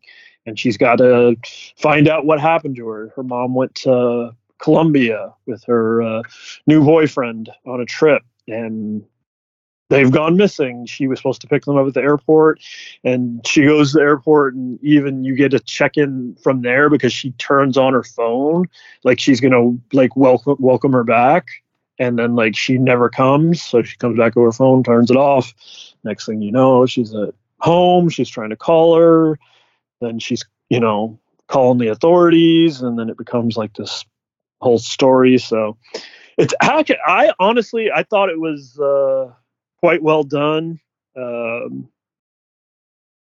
it seems like uh yeah from here user reviews are in general pretty good. Uh, Metacritic views, it's again mostly pretty good ratings 80, 80, 75, 75, low of a couple of 50s. Um, it, a lot of people mentioned 2018 Searching. I remember that film, but I actually never did get around to see that. Did you see that one? Which one? 2018's Searching. That one with um, film in this style with Harold. Yeah, John yeah, Cho. That one was good. Yeah. So I guess that one had a very similar style to this. Uh, interestingly, on the IMDb, they even like relate the films as in they're like in the same universe because it says um, on the missing IMDb page, it says it follows searching. And then you go over to searching and it says followed by missing. So I guess it is the same uh, true crime universe. yeah, I wanted to see it. I saw it was on there, um, but I didn't uh, watch it yet. So I figured I'd get yeah. to it. Never get to it. Yeah, when you get to it, you get to it, and yeah, I uh, I recommend it. It's good. Um, yeah, and uh, Storm Reid. I was trying to remember. Like, I feel like all of a sudden I'm like, man, like I feel like I'm hearing her name a lot, and I was like, I had to look her quick at her IMDb, and I was like, oh, it's because she was uh, Riley in The Last of Us. So she was only in one episode of The Last of Us, but uh, I guess that's where I hear in her hype. And I guess she was also in uh, Euphoria. Not a show for me, but uh, I know it's a real popular show. So. And she was in Wrinkle in Time. Yeah. Which they filmed a little bit of here. uh, like what, a second of it when they ran through the woods? exactly. oh, man. Yeah, I, I want to watch it. I noticed it was on there, but I haven't right got to it. But all right, everyone, that is movies. I don't have any TV, so what do you? Yeah, got? I just got one. Uh, I want to have something. Uh, I've been watching since the new HBO Max is now just Max now. One of the things they launched with for their uh, premiere was this uh, little Ford documentary series special called 100 Years of Warner Brothers. It's broken up into four episodes. Uh, the first episode is uh, 100 Years of Warner Brothers, the stuff that dreams are made of. The second one is uh, Clint, Kubrick, and Kryptonite. The third one is uh, Heroes, Villains, and Friends. And the last one is Wizarding World and the Big Bang. Uh, so yeah, I watched the first one. Um, they don't shy away from the fact that uh, the the it all began with uh, uh, a very uh, controversial film. Started Warner Brothers, uh, The Jazz Singer. Um, the the the original uh, blackface film was how Warner Brothers all started, and uh, yeah, they didn't shy away from uh, from talking about it. Um, but it was interesting how uh, they talked about like through the years, like um, interestingly, Warner Brothers, uh, like at least in this documentary, they talk about how they like to define themselves as studio that likes to take risks. Like when they get to uh, the second one, they talk about you know uh, getting behind uh, Kubrick and Scorsese, and they talk about Mean Streets and uh, Clockwork Orange, and you know really going it for it with things. They talk about uh, Spielberg and the color purple. Uh, they talk to uh, Ke Huy Quan uh, about uh, Goonies. They talk a little Gremlins. So that's interesting. Um, then, of course, they get into uh, uh, Superman, that the whole kryptonite thing. They talk about uh, Clint and how probably more than any per- person in their history, they've gotten by him for all the dirty Harry stuff and all the Western stuff, Unforgiven and everything like that. So they talked about how how synonymous with Warner Brothers uh, Clint is. Uh, they talked a little the Keanu Reeves about uh, the Matrix, and yeah, I haven't got into the fourth one yet, where they talk about uh, Wizarding World and uh, Big Bang Theory. But uh, yeah, it's pretty cool. Um, just to you know see the history, and obviously one of the big studios of Hollywood. So yeah, I recommend checking it out. It's a pretty good watch. Alrighty. Yeah, I've seen a billion Warner Brothers movies. I mean, all the Clint Eastwood ones, the the Kubrick stuff, and everything else. I mean, there's yeah. Oh, so, Pee-wee, so much, much about more. uh, Pee Wee, which is funny because we were just talking about that. And the thing, like, that just, it can't be underestimated, like, how cool that film is as far as, like, that it actually is kind of a history of film into itself. Like, all the genres, like, pretty much every scene is, like, a take on, like, some kind of, like, classic film or genre. So, But Yeah. Pee Wee's Big Adventure. Yeah. I mean, that to me, that's Tim Burton's best film.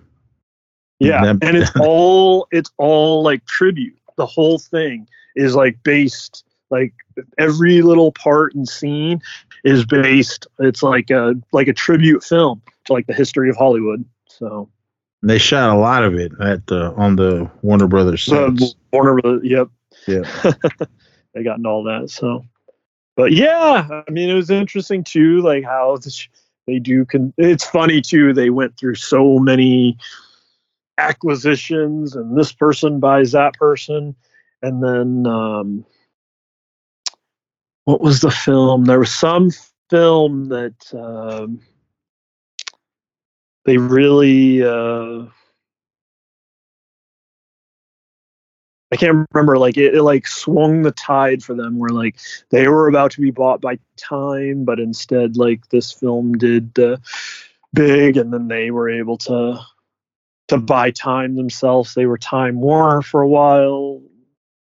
They've changed names a million times and been acquired and acquired people over the years. But yeah, there was like a shot too where they're um, they had. Uh, like Harrison Ford, Ray Liotta, Tom Hanks, uh, Chevy Chase. Yeah, like all in shot. I think John Candy was in the shot also. Like all their heavy hitters.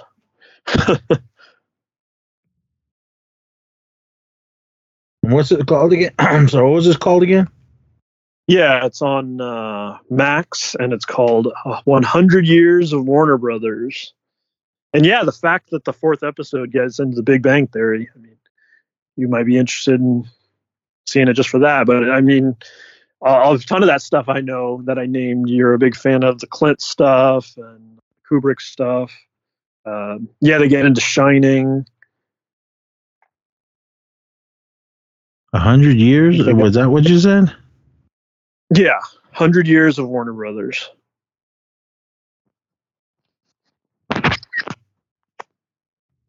Send you the the little logo real quick, but yeah, it's a cool little doc series. As you can see on the thing I'm sending you, I'm halfway through that third one. The uh, uh, heroes, villains, and friends. This this is the whole season right now. All these four are on there.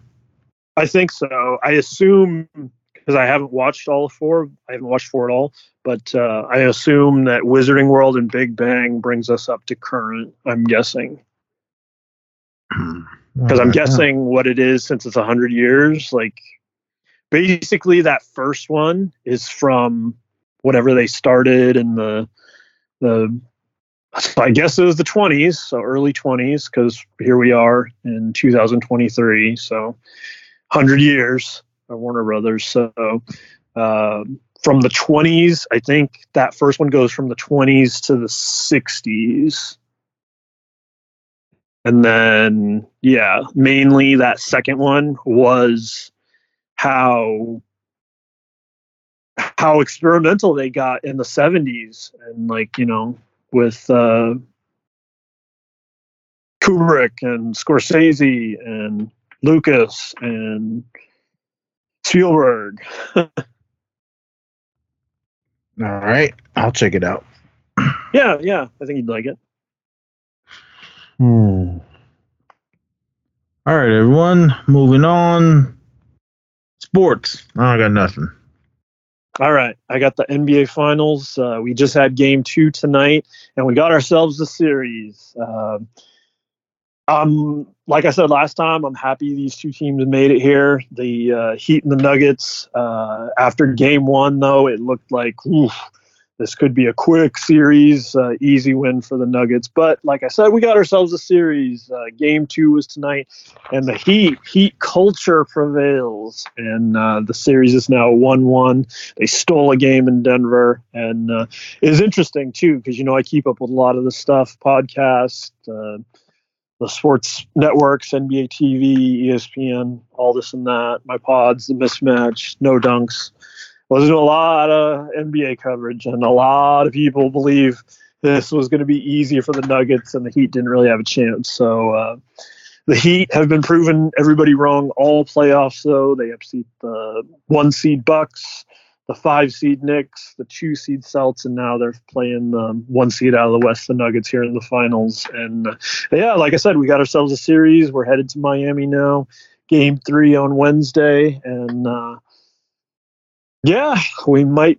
The Nuggets, in the end, probably do have enough talent to take the series, but uh, I just think it's an amazing storybook run for the Heat. So I kind of want them to win just for that. But either way, I'll, I'll, I'll actually be pretty happy with the winner because it will have either uh, Jokic getting his first or Butler getting his first. So, but yeah, uh, got ourselves a series, one-one. Alrighty. Star Wars moment. I'm looking on StarWarsNews.net and there's nothing. Okay, well, I gotcha because uh, one of the things uh, I was hoping you'd make it out for, but uh, turns out it was okay. You didn't make it for was the first ever annual Forest Moon Festival, the indoor fest here, um, in multiple spots throughout the county. Um, I went out to the events they were having at the local uh, Sequoia Park, which is right next to the uh, Sequoia Park Zoo, which you were able to visit while we were here. Um, I don't think we went to that park right next to it though while you were here. We just went inside the zoo, right? Yeah. Yeah. So um, the event was actually at the park next to the zoo, which you didn't go to, and um, turns out, uh, for the most part, this was a very kid friendly event. It was all for the kids, and that's fine. That's cool. And yeah, awesome. Uh, I took a little picture of their little today's activities thing so I can tell you what they had. Uh, they had an inflatable saber station. They had a rebel training obstacle course, a color the galaxy station, uh, wise green creature temporary tattoo booth. Uh, they had a saber showdown game. Uh, they did a, a galactic Bigfoot call competition. Uh, they had a kids costume contest. Um, at 7 p.m., uh, I guess the Saber Legion was in action, so that might have been cool to see. I was there earlier in the day. Uh, they had music and costumers at 7:30, and then they did a screening in the park of Return of the Jedi at 8:45. Um, also in Redway in uh, Southern Humboldt, about 50 miles from where I'm at, they also did a screening of uh, Return of the Jedi there. So, uh, for the most part, you know, I read on the website they said uh, you know this is the first ever and they hope for good things but uh, they considered this more of a of trial test run and uh, hope to expand uh, as the years go on. So we'll see. Hopefully they do but yeah um, very family friendly event for the first one which was cool but uh, i guess it did work out in the end that uh, you didn't visit for it because it wasn't for the older Star Wars fan per se. It was for for the little guys, which actually might have worked if you visited with uh, your grandkids. Uh, it might have been cool for them. yeah, I showed Renee the picture, and she was like, "Oh, that's cool." So who knows? Maybe next year we'll sure venture venture over there. But yeah, and they might they might uh, improve it, you know. So that's cool. Um, I guess also they had uh, this weekend a fairy fest going on. So if it lines up next year too, like you got uh, two fests going on, both indoor and a, a fairies fest, which uh, I guess even more people were into because uh, at work today uh, we had a bunch of people, mainly people that were were shopping today, seemed to be shopping for uh, fairy fest. what is that? you know, like fairies, like Tinkerbell, but like not Tinkerbell, like fairies. mm, all right. Yeah. No, I'm good. so that was to... going on. all righty. But, well, I did find something interesting on StarWarsNews.net. Jaleel White confirms he's playing a pirate in Star Wars Skeleton Crew. Ooh. Jaleel White might as well have said, "Did I do that?" on live television when he was asked possibly violating a uh, non-disclosure agreement because Oops. he just casually revealed that he has a role in the upcoming Star Wars Disney Plus series Skeleton Crew. Oops. Um, he goes, "Oh wow, um, I'm actually going to be in a new series on Disney Plus starring Jude Law called Skeleton Crew. Yeah, it's coming out in November." Um, November, December, and it's part of the Star Wars universe, so that's a big change for me. Man, I had to do two hours of makeup every day. I get to play a pirate. That's what he said when he was on uh, some, uh, it's like a hockey show or something. so, but uh, cool. I mean, it's cool to see. I haven't seen uh, Stefan Urkel, Steve Urkel, whatever you guys want to call him uh, from Family Ties. Was it Family Ties? No, Family Matters. Family Matter. yeah, um, he was cool when he was little, but as he, as he got older, I was like, come on. But hey, man, I'm sure it bought him a house. It was a character on that show that didn't think it was gonna be what it was. Because when that series first came out, he only popped in it every now and then. But since he was just a huge fan favorite, then it just, the whole show pretty much revolved uh, around him and the uh, the Winslow family. But cool, yeah. I was just scrolling through this and I and I saw this, and uh, I guess he shouldn't have said what he was supposed to say. So, but I don't know. Obviously, they didn't get they didn't kick him out out of this story. Came out uh, earlier last month, May 11th, but. I don't know. We'll see. But that kind of struck my interest. But all right, collecting. You got anything? I got nothing. I do, and I got one of our uh, now classic E Society specials. I had a soda here that I'm waiting uh, to open here. Uh, but once again, maybe I should uh, actually at least like uh, get the plastic off of these things before I do it. But it gives you a little effect. Uh, this is the Amazon exclusive soda of Cosmo the uh, Cosmonaut Dog from Guardians of the Galaxy Volume 3. Uh, opening this here right now to see if I got the chase. I do know that the chase, if I did get it, is a flocked variant. So let's go ahead and pop that open, get into it, and no video, everyone. The luck of the uh, pod.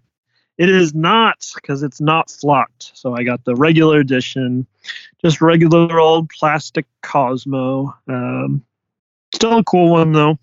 This is uh, Amazon exclusive edition, but uh, it's a uh, non-numbered one. So it's interesting. Like for most of the early part of Soda's existence. Um, they were all numbered on the can. And that was kind of part of the appeal.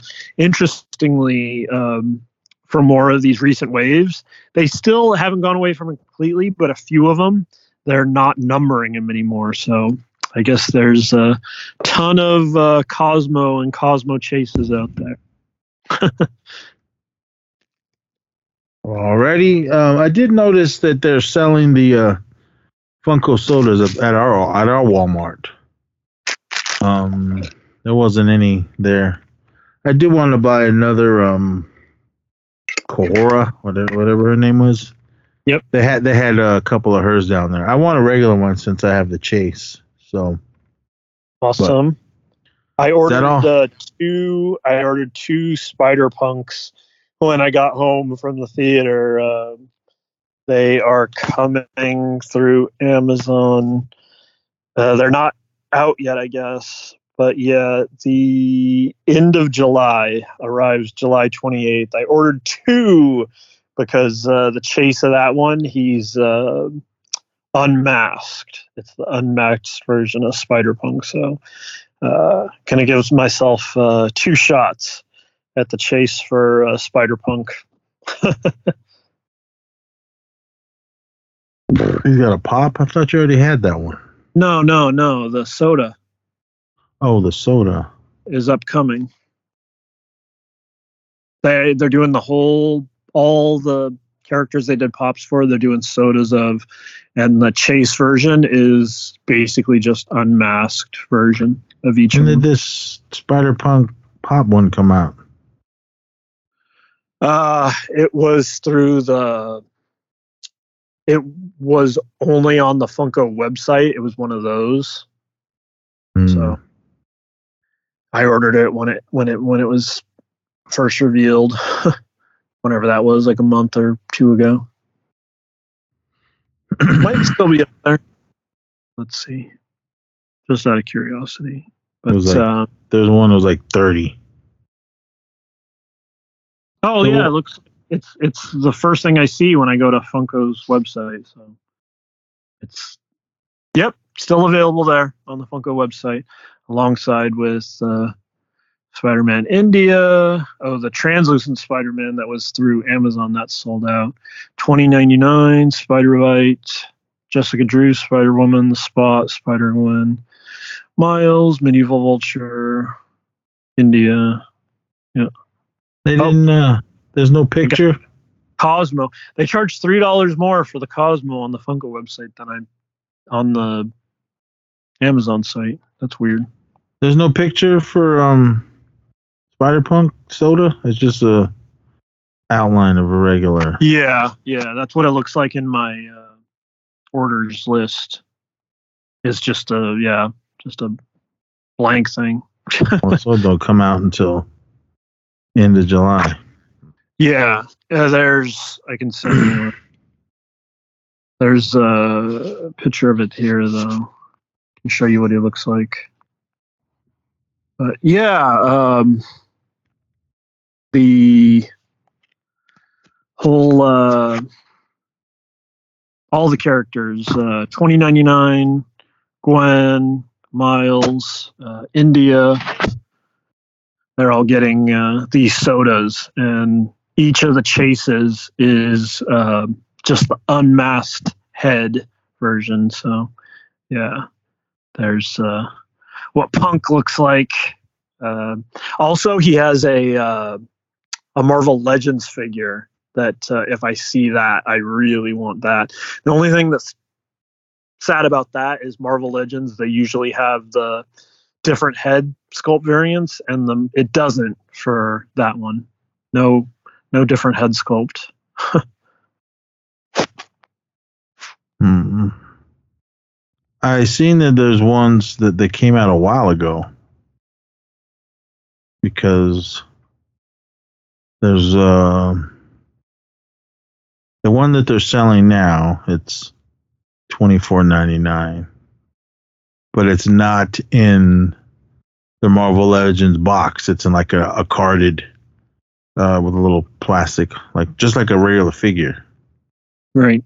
I see that one. I want to get that one. But there's ones that were in the box, but those are like three hundred dollars or something crazy like that. I'm like, hell no, I ain't, right. to pay that. Well, I would love to, but I'm not. but all right, I need to get that soda and that uh, carded Marvel Legends. But that all you have? Uh, real quick, the other stuff that came, uh, like I mentioned, that uh, Amazon exclusive, the Spider-Man Miles Morales, the translucent version. Um, actually, a little bit of a disappointment though. It's not translucent. It's not clear. It's not see-through. It's kind of like cream white colored, and then uh, even worse, the head uh, is a different shade than the body of it. So it doesn't even match. So that's a little bit of a disappointment of a pop. It's interesting because it's it's uh, Amazon exclusive, but it's uh, they had it on the Funko site and it's sold out there. It's, uh, I also did get an order in from uh, Funko itself. I tried my luck hoping for uh, two chases, uh, or at least one. Uh, Sorsha from the original Willow series, and Vash the Stampede from Trigun. I was hoping to get one, but I didn't get either. Um, Sorsha, her chase version was the helmet. She had the helmet on, uh, so I didn't. I got the regular, which is just uh, no helmet and Vash the Stampede from Trigun. Um, his chase is very minimal. It's just glasses. Uh, it's cool, but not a must have. I would like it, but yeah, not what it's going for on eBay. I sent you the picture. It's like going for, I think, 70 on eBay. And I'm like, that's crazy just for glasses.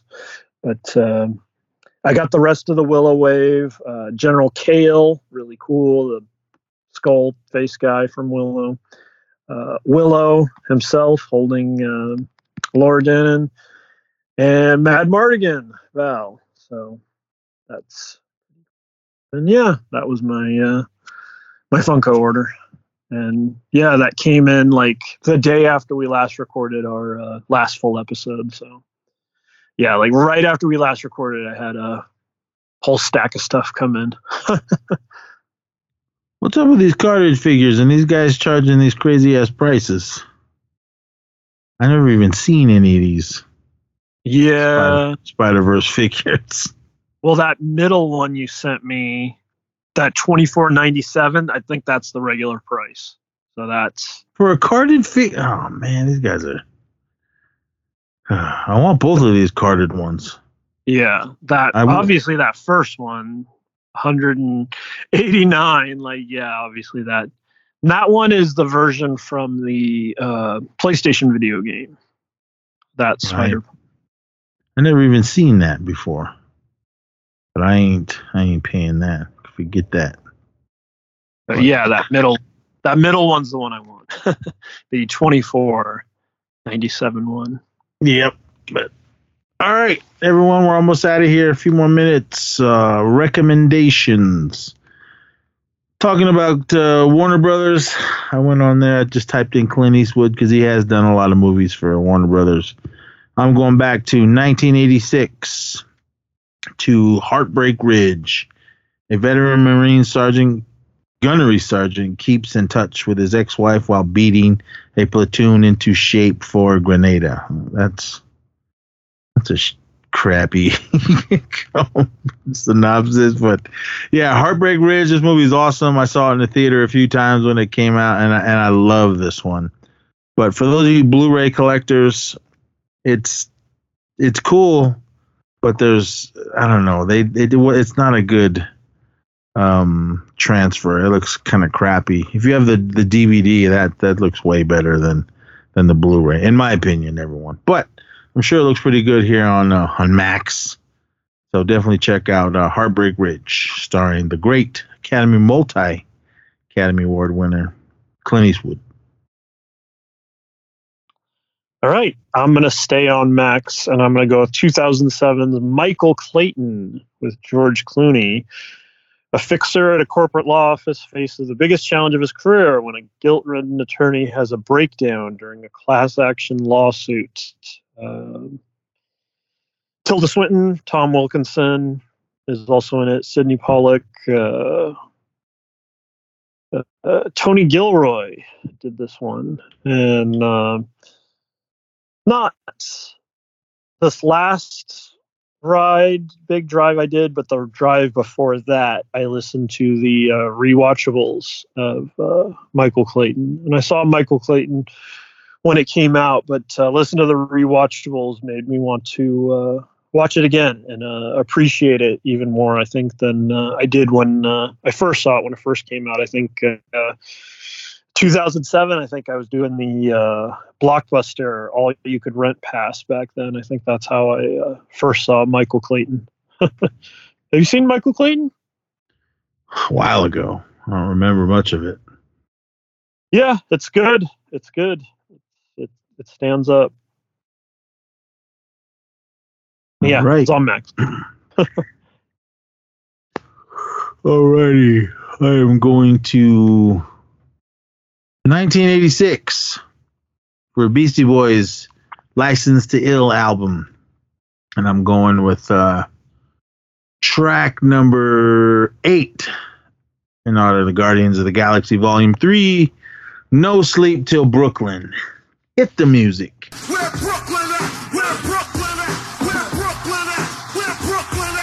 But do it like this song is awesome. Uh, I'm the, the build up for this album. Man, we heard, uh, of course, we heard Paul Paul Paul Revere and all that. Hold it now, hit it, and um, slow and low. We heard all those the, the singles before this actual album came out. But when Beastie's License to Ill album came out, man, I had the cassette tape. I have the vinyl somewhere in my vinyls, original pressing. So it's the whole album rocks. Uh, my least favorite song is Girls. Um, but this this whole album bumps, it rocks. It's definitely a classic in hip hop. So check out uh, track number eight, "No Sleep Till Brooklyn" from Beastie Boys, 1986 uh, album, "License to Ill." All right, and I'm going back to 2012, and uh, actually one of my favorite albums of all time. Uh, one of those rare uh, could listen to every track from start to finish, which is very rare for me in my book. Uh, and this is uh, Santigold's "Master of My Make Believe." I'm gonna go with the first track right off the bat. Go. Uh, love this track. Love this album. I feel like it's highly underrated, but uh, interestingly, most people only know Santigold's music uh, through, uh, or it's been featured on like commercials, uh, movies, TV shows, things like that. And people hear it, but they don't know what they are uh, hearing. Interestingly, but uh, yeah, I'm a big fan of uh, her work and especially this album and that song. Yeah, "Go" from Santigold after off uh, "Master of My Make Believe." All right, I never even heard of this, so now I need to hear whatever it is. Let me. Yep, one of my favorite albums of all time. Sounds all right. I don't know if I'd listen to it, but it sounds all right. Man, who's texting me? It's the middle of the night, but It is the middle of the night. Yep. All right, everybody. It's getting late for us here in uh, sunny California or rainy California. Is it raining over there? It's raining here. A little bit, a little bit, yeah. All right. All right. So, but Gray days. with that, everyone, we're done. Not uh, not three hours, a little over two uh, for you. But yeah, but with that, everyone, um, follow us everywhere. The show notes are down below to all the links to everything. Follow us on Facebook. Search E Society. Follow our other feed, our ESP Spotify for podcasters feed. The link is below. Follow us on YouTube. Shoot on over to Tee Public, pick up an E Society shirt or a MacNez shirt. Follow us on Twitter, E Society Pod, at MacNez Pod, at Theo Zissou, at E Society Podcast on Instagram, at the Zissou, at MacNez Pod. Follow us on TikTok at E Society Pod. And also give uh, our brother Mixla Beats Production some love. Go to www.mixlaproduction.com.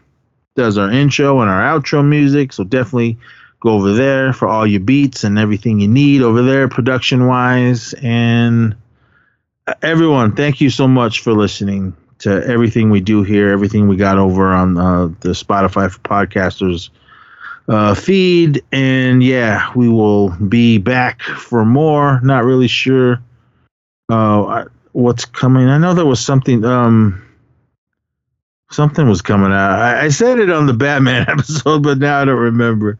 Oh, Transformers is coming uh, next uh, next week. Everyone, for those of you that I It, still need to one. that is that go to the theater. Um, yeah, that's the only thing that looks. Uh, have you heard anything about the Little Mermaid?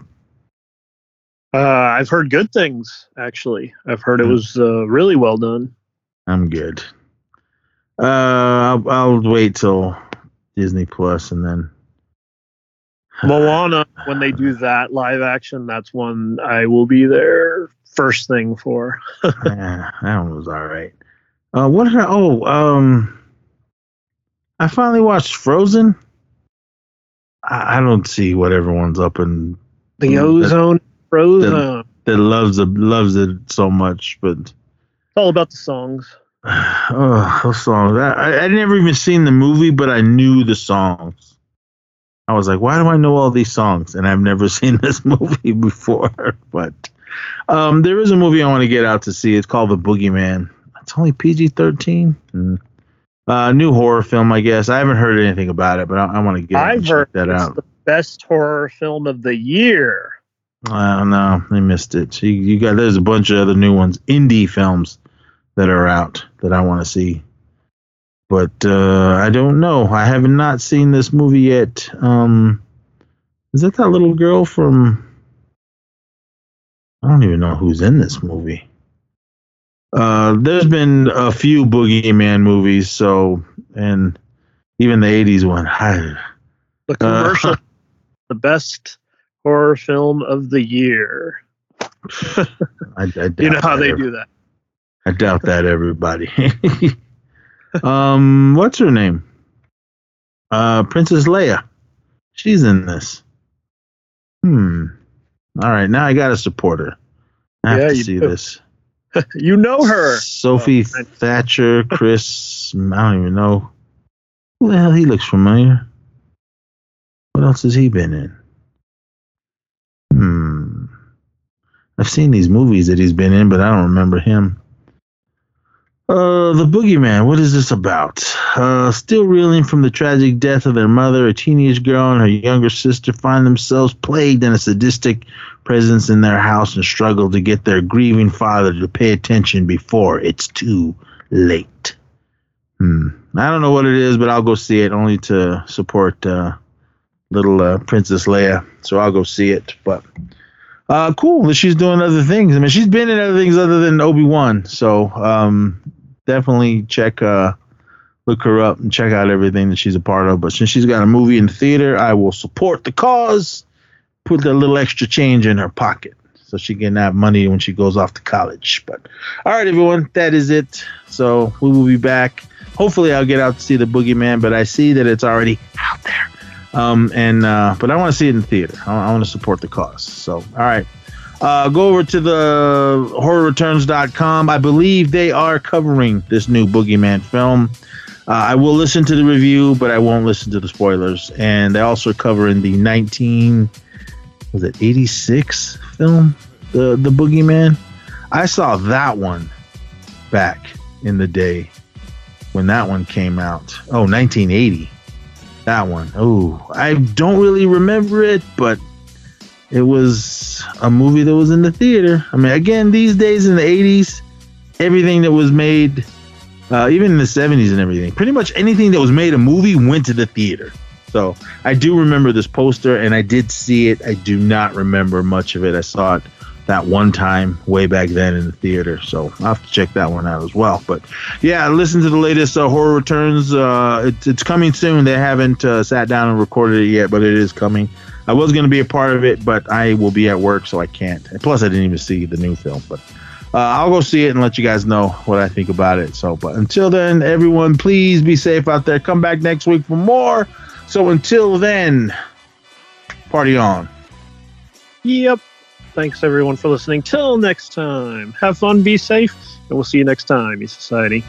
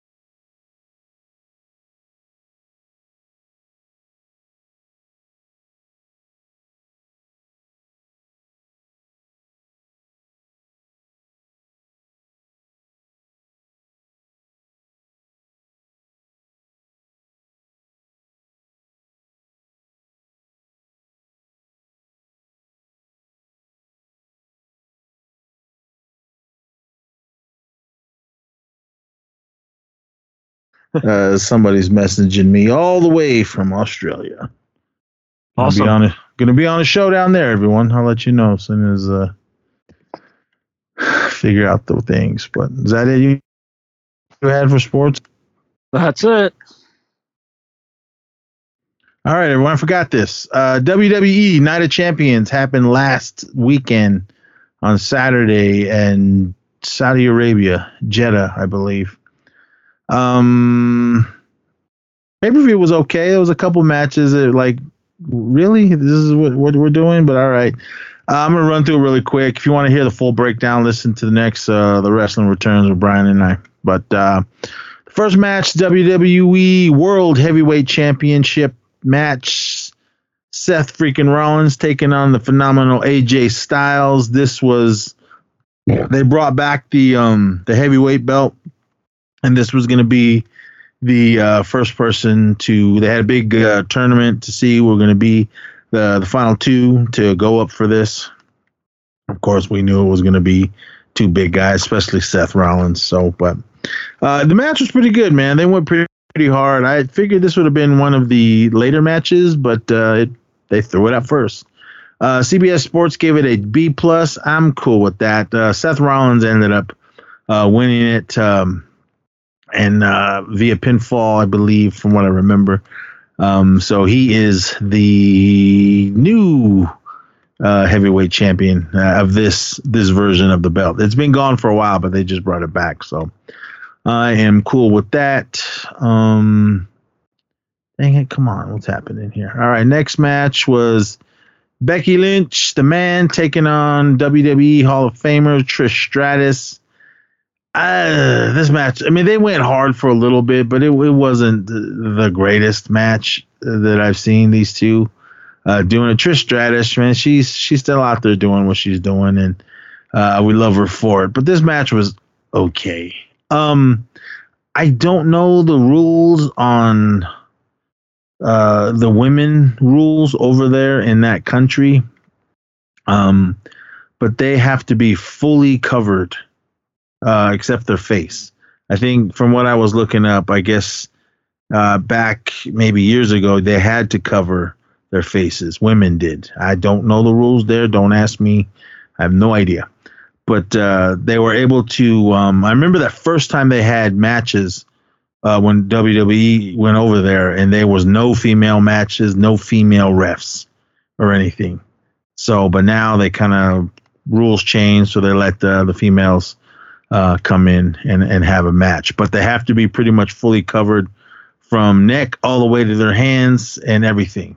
So they, I don't know how how, how hot it was there, um, but I'm sure wrestling in a full body suit can get pretty hot. But uh, this match was pretty cool. They both went pretty hard. Uh, Trish Stratus, she ended up uh, defeating. Um, no, I'm sorry. Uh, wait, Stratus defeated uh, Becky Lynch via pinfall. Uh, but this this match took a little bit get going. Maybe because it was hot. Maybe because of the the attire they had to wear. I don't know. But um, but it, it was it was a cool match. It was, it was probably one of my least favorite matches. Well, yeah, my least favorite match of the night. Uh, the next match, the Intercontinental Championship match, Gunther taking on Mustafa Ali. Uh, this one was pretty good. Was pretty good. Uh, Gunther's pretty rough and tough. Uh, Mustafa Ali's badass. He's a high flyer. Uh, for some reason, I thought I wanted Mustafa Ali to win just because it was over there, but uh, there was no love. Uh, Gunther, I don't think he would have dropped his title over there as well. So, but he is still the internet international or the intercontinental championship. And but it was a good match, man. They both went pretty hard, and uh, Gunther threw Mustafa Ali all over the ring. So, next match, uh, the Raw Women's Championship match, Bianca Belair uh, taking on um, the Empress of Tomorrow, uh, Asuka. This match was badass. They went hella hard and beat the hell out of each other. Same thing, pretty much fully covered. Even the female refs that uh, was refing these matches, they had their their pants and their ref shirts, but they had to wear long sleeves under those shirts. And I, I, again, I don't know how hot it was uh, there. I think this this stadium where they had it all is open, so I, I don't know, but it was it was hot for them. So we'll see uh, exactly. Um, uh, I don't know. I need to look. I'd have to look up to see how hot it was. But it- we had a new champ. Asuka defeated Bianca Belair to win the Raw Women's Championship match, and I was happy. I mean, I love Asuka. She's badass. I mean, don't get me wrong. Bianca Belair, she's she's beautiful and she's awesome in the ring. Uh, she's the EST, but I oh, I was kind of shocked that they uh, she had to drop the belt over there. But who knows? She'll probably get it back again. She is a two time uh, winner, so we'll see. All right, uh, the next one was the SmackDown's Women Championship match. Uh, Rhea Ripley, Mommy, uh, taking on uh, Natalya. I don't really know what they were doing here. Maybe a match went too long, or I don't know. They were pushing for time, but this match just like came and went. I was like, whoa, whoa, what's happening here? Because it, it just it ended before it started. I was like, uh, okay, that's what we're doing here. But I, I don't know. I don't know what they were doing, uh, boys and girls. It was it was kind of weird on on what was happening. Uh, it, but it was seems like they just got out there, pushed each other around a little bit, then boom, um, Rhea Ripley won. Uh, I was like, well, that was hella fast. So, but all right, I, I did. I, I, the match was minutes, so I, really couldn't even tell you exactly uh, what happened because I was I was shocked. I was like, I, I don't know what what happened or anything. So, but we shall see. But anyway, yeah, Rhea Ripley won that one. Uh, the next match, Brock Lesnar taking on the American Nightmare, Cody Rhodes.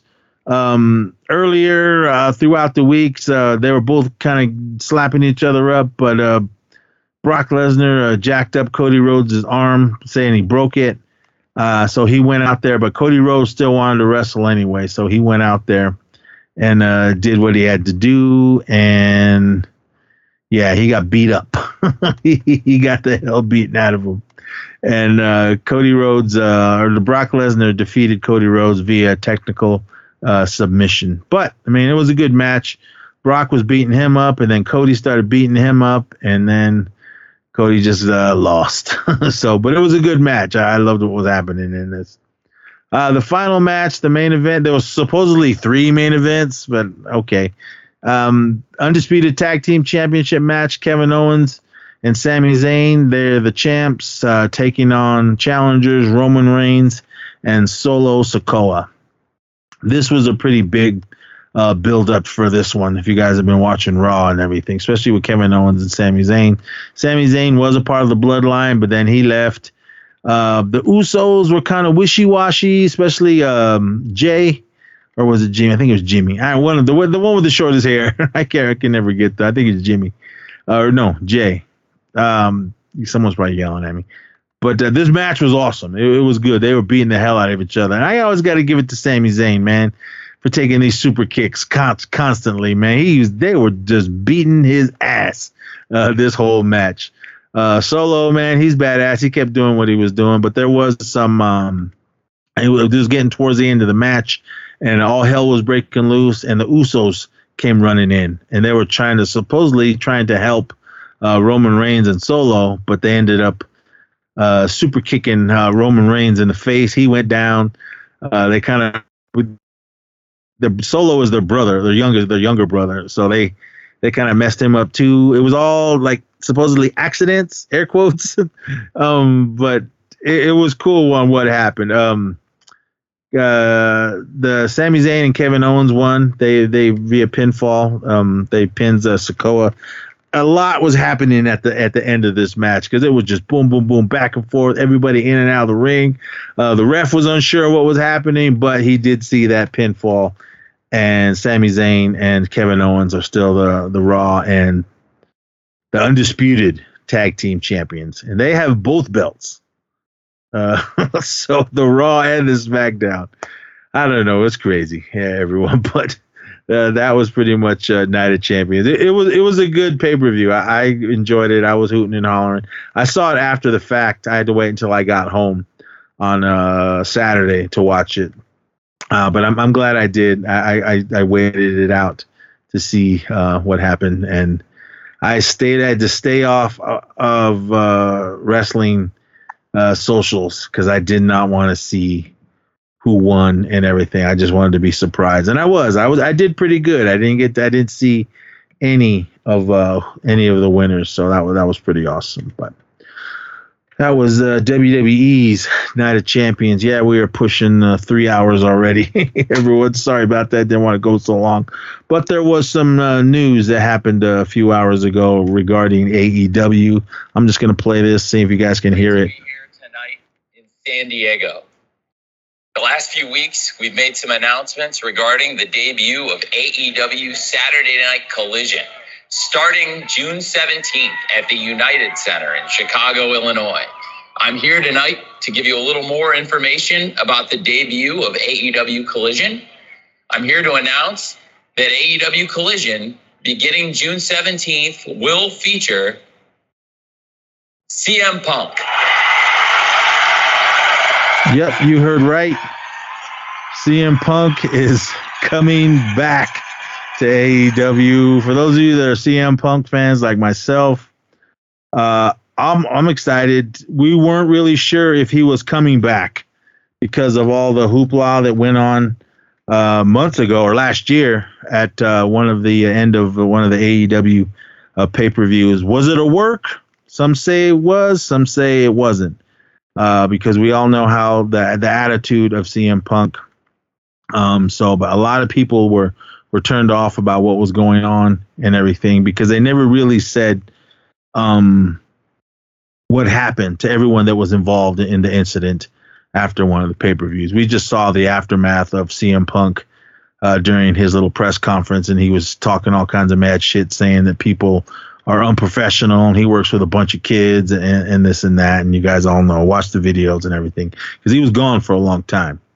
But he is coming back, so we shall see what happens. If you guys do watch AEW, you already knew this uh, this news already, but um, I'm I'm happy. I'm definitely going to check out uh, uh, Collision when it airs. So, but yeah, as far as wrestling news and everything else, that is all I got. So Punk is back, um, and WWE of Champions in uh, Saudi Arabia was an awesome pay per view.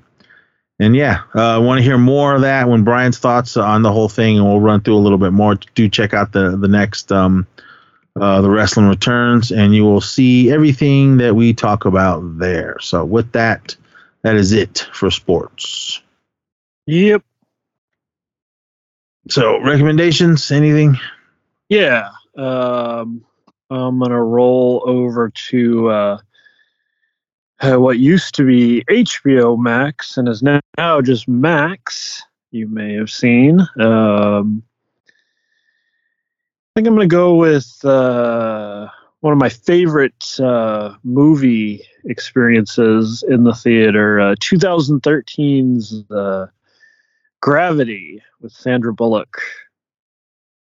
Yeah, I loved uh, Gravity. Is one of the most. Uh, it's got to be up there, if not the best 3D movie experience I ever had. It felt so. It felt like a, it really did feel like a ride, and I rarely feel like that during a movie. And you can't recreate that at home, especially in 2D. But uh, I still really enjoyed the film. Uh, it's up there for me. I don't know where I'd be on my all-time list, but uh, it have a spot. Uh, you know how much I, I love uh, a good uh, theatrical experience, and uh, Gravity is definitely on. Uh, if we ever did like a pod, we could do a pod of that, like our favorite uh, in theater experiences. It'd be on my list. I saw that when I was in New York, and I don't remember any of it. Did you see it in 3D though? yeah, I did. So I don't. Yeah, I don't it had remember. me feeling. It had me feeling it. I got dizzy when never- she when she was losing control when she was just spinning out in space. I do remember that. I remember sitting kind of looking down. Um, yeah, So we'll see. Uh, I have not seen that movie in a really long time, so I'll have to definitely check it out. yeah, no doubt, holds up. But I am going to Hulu.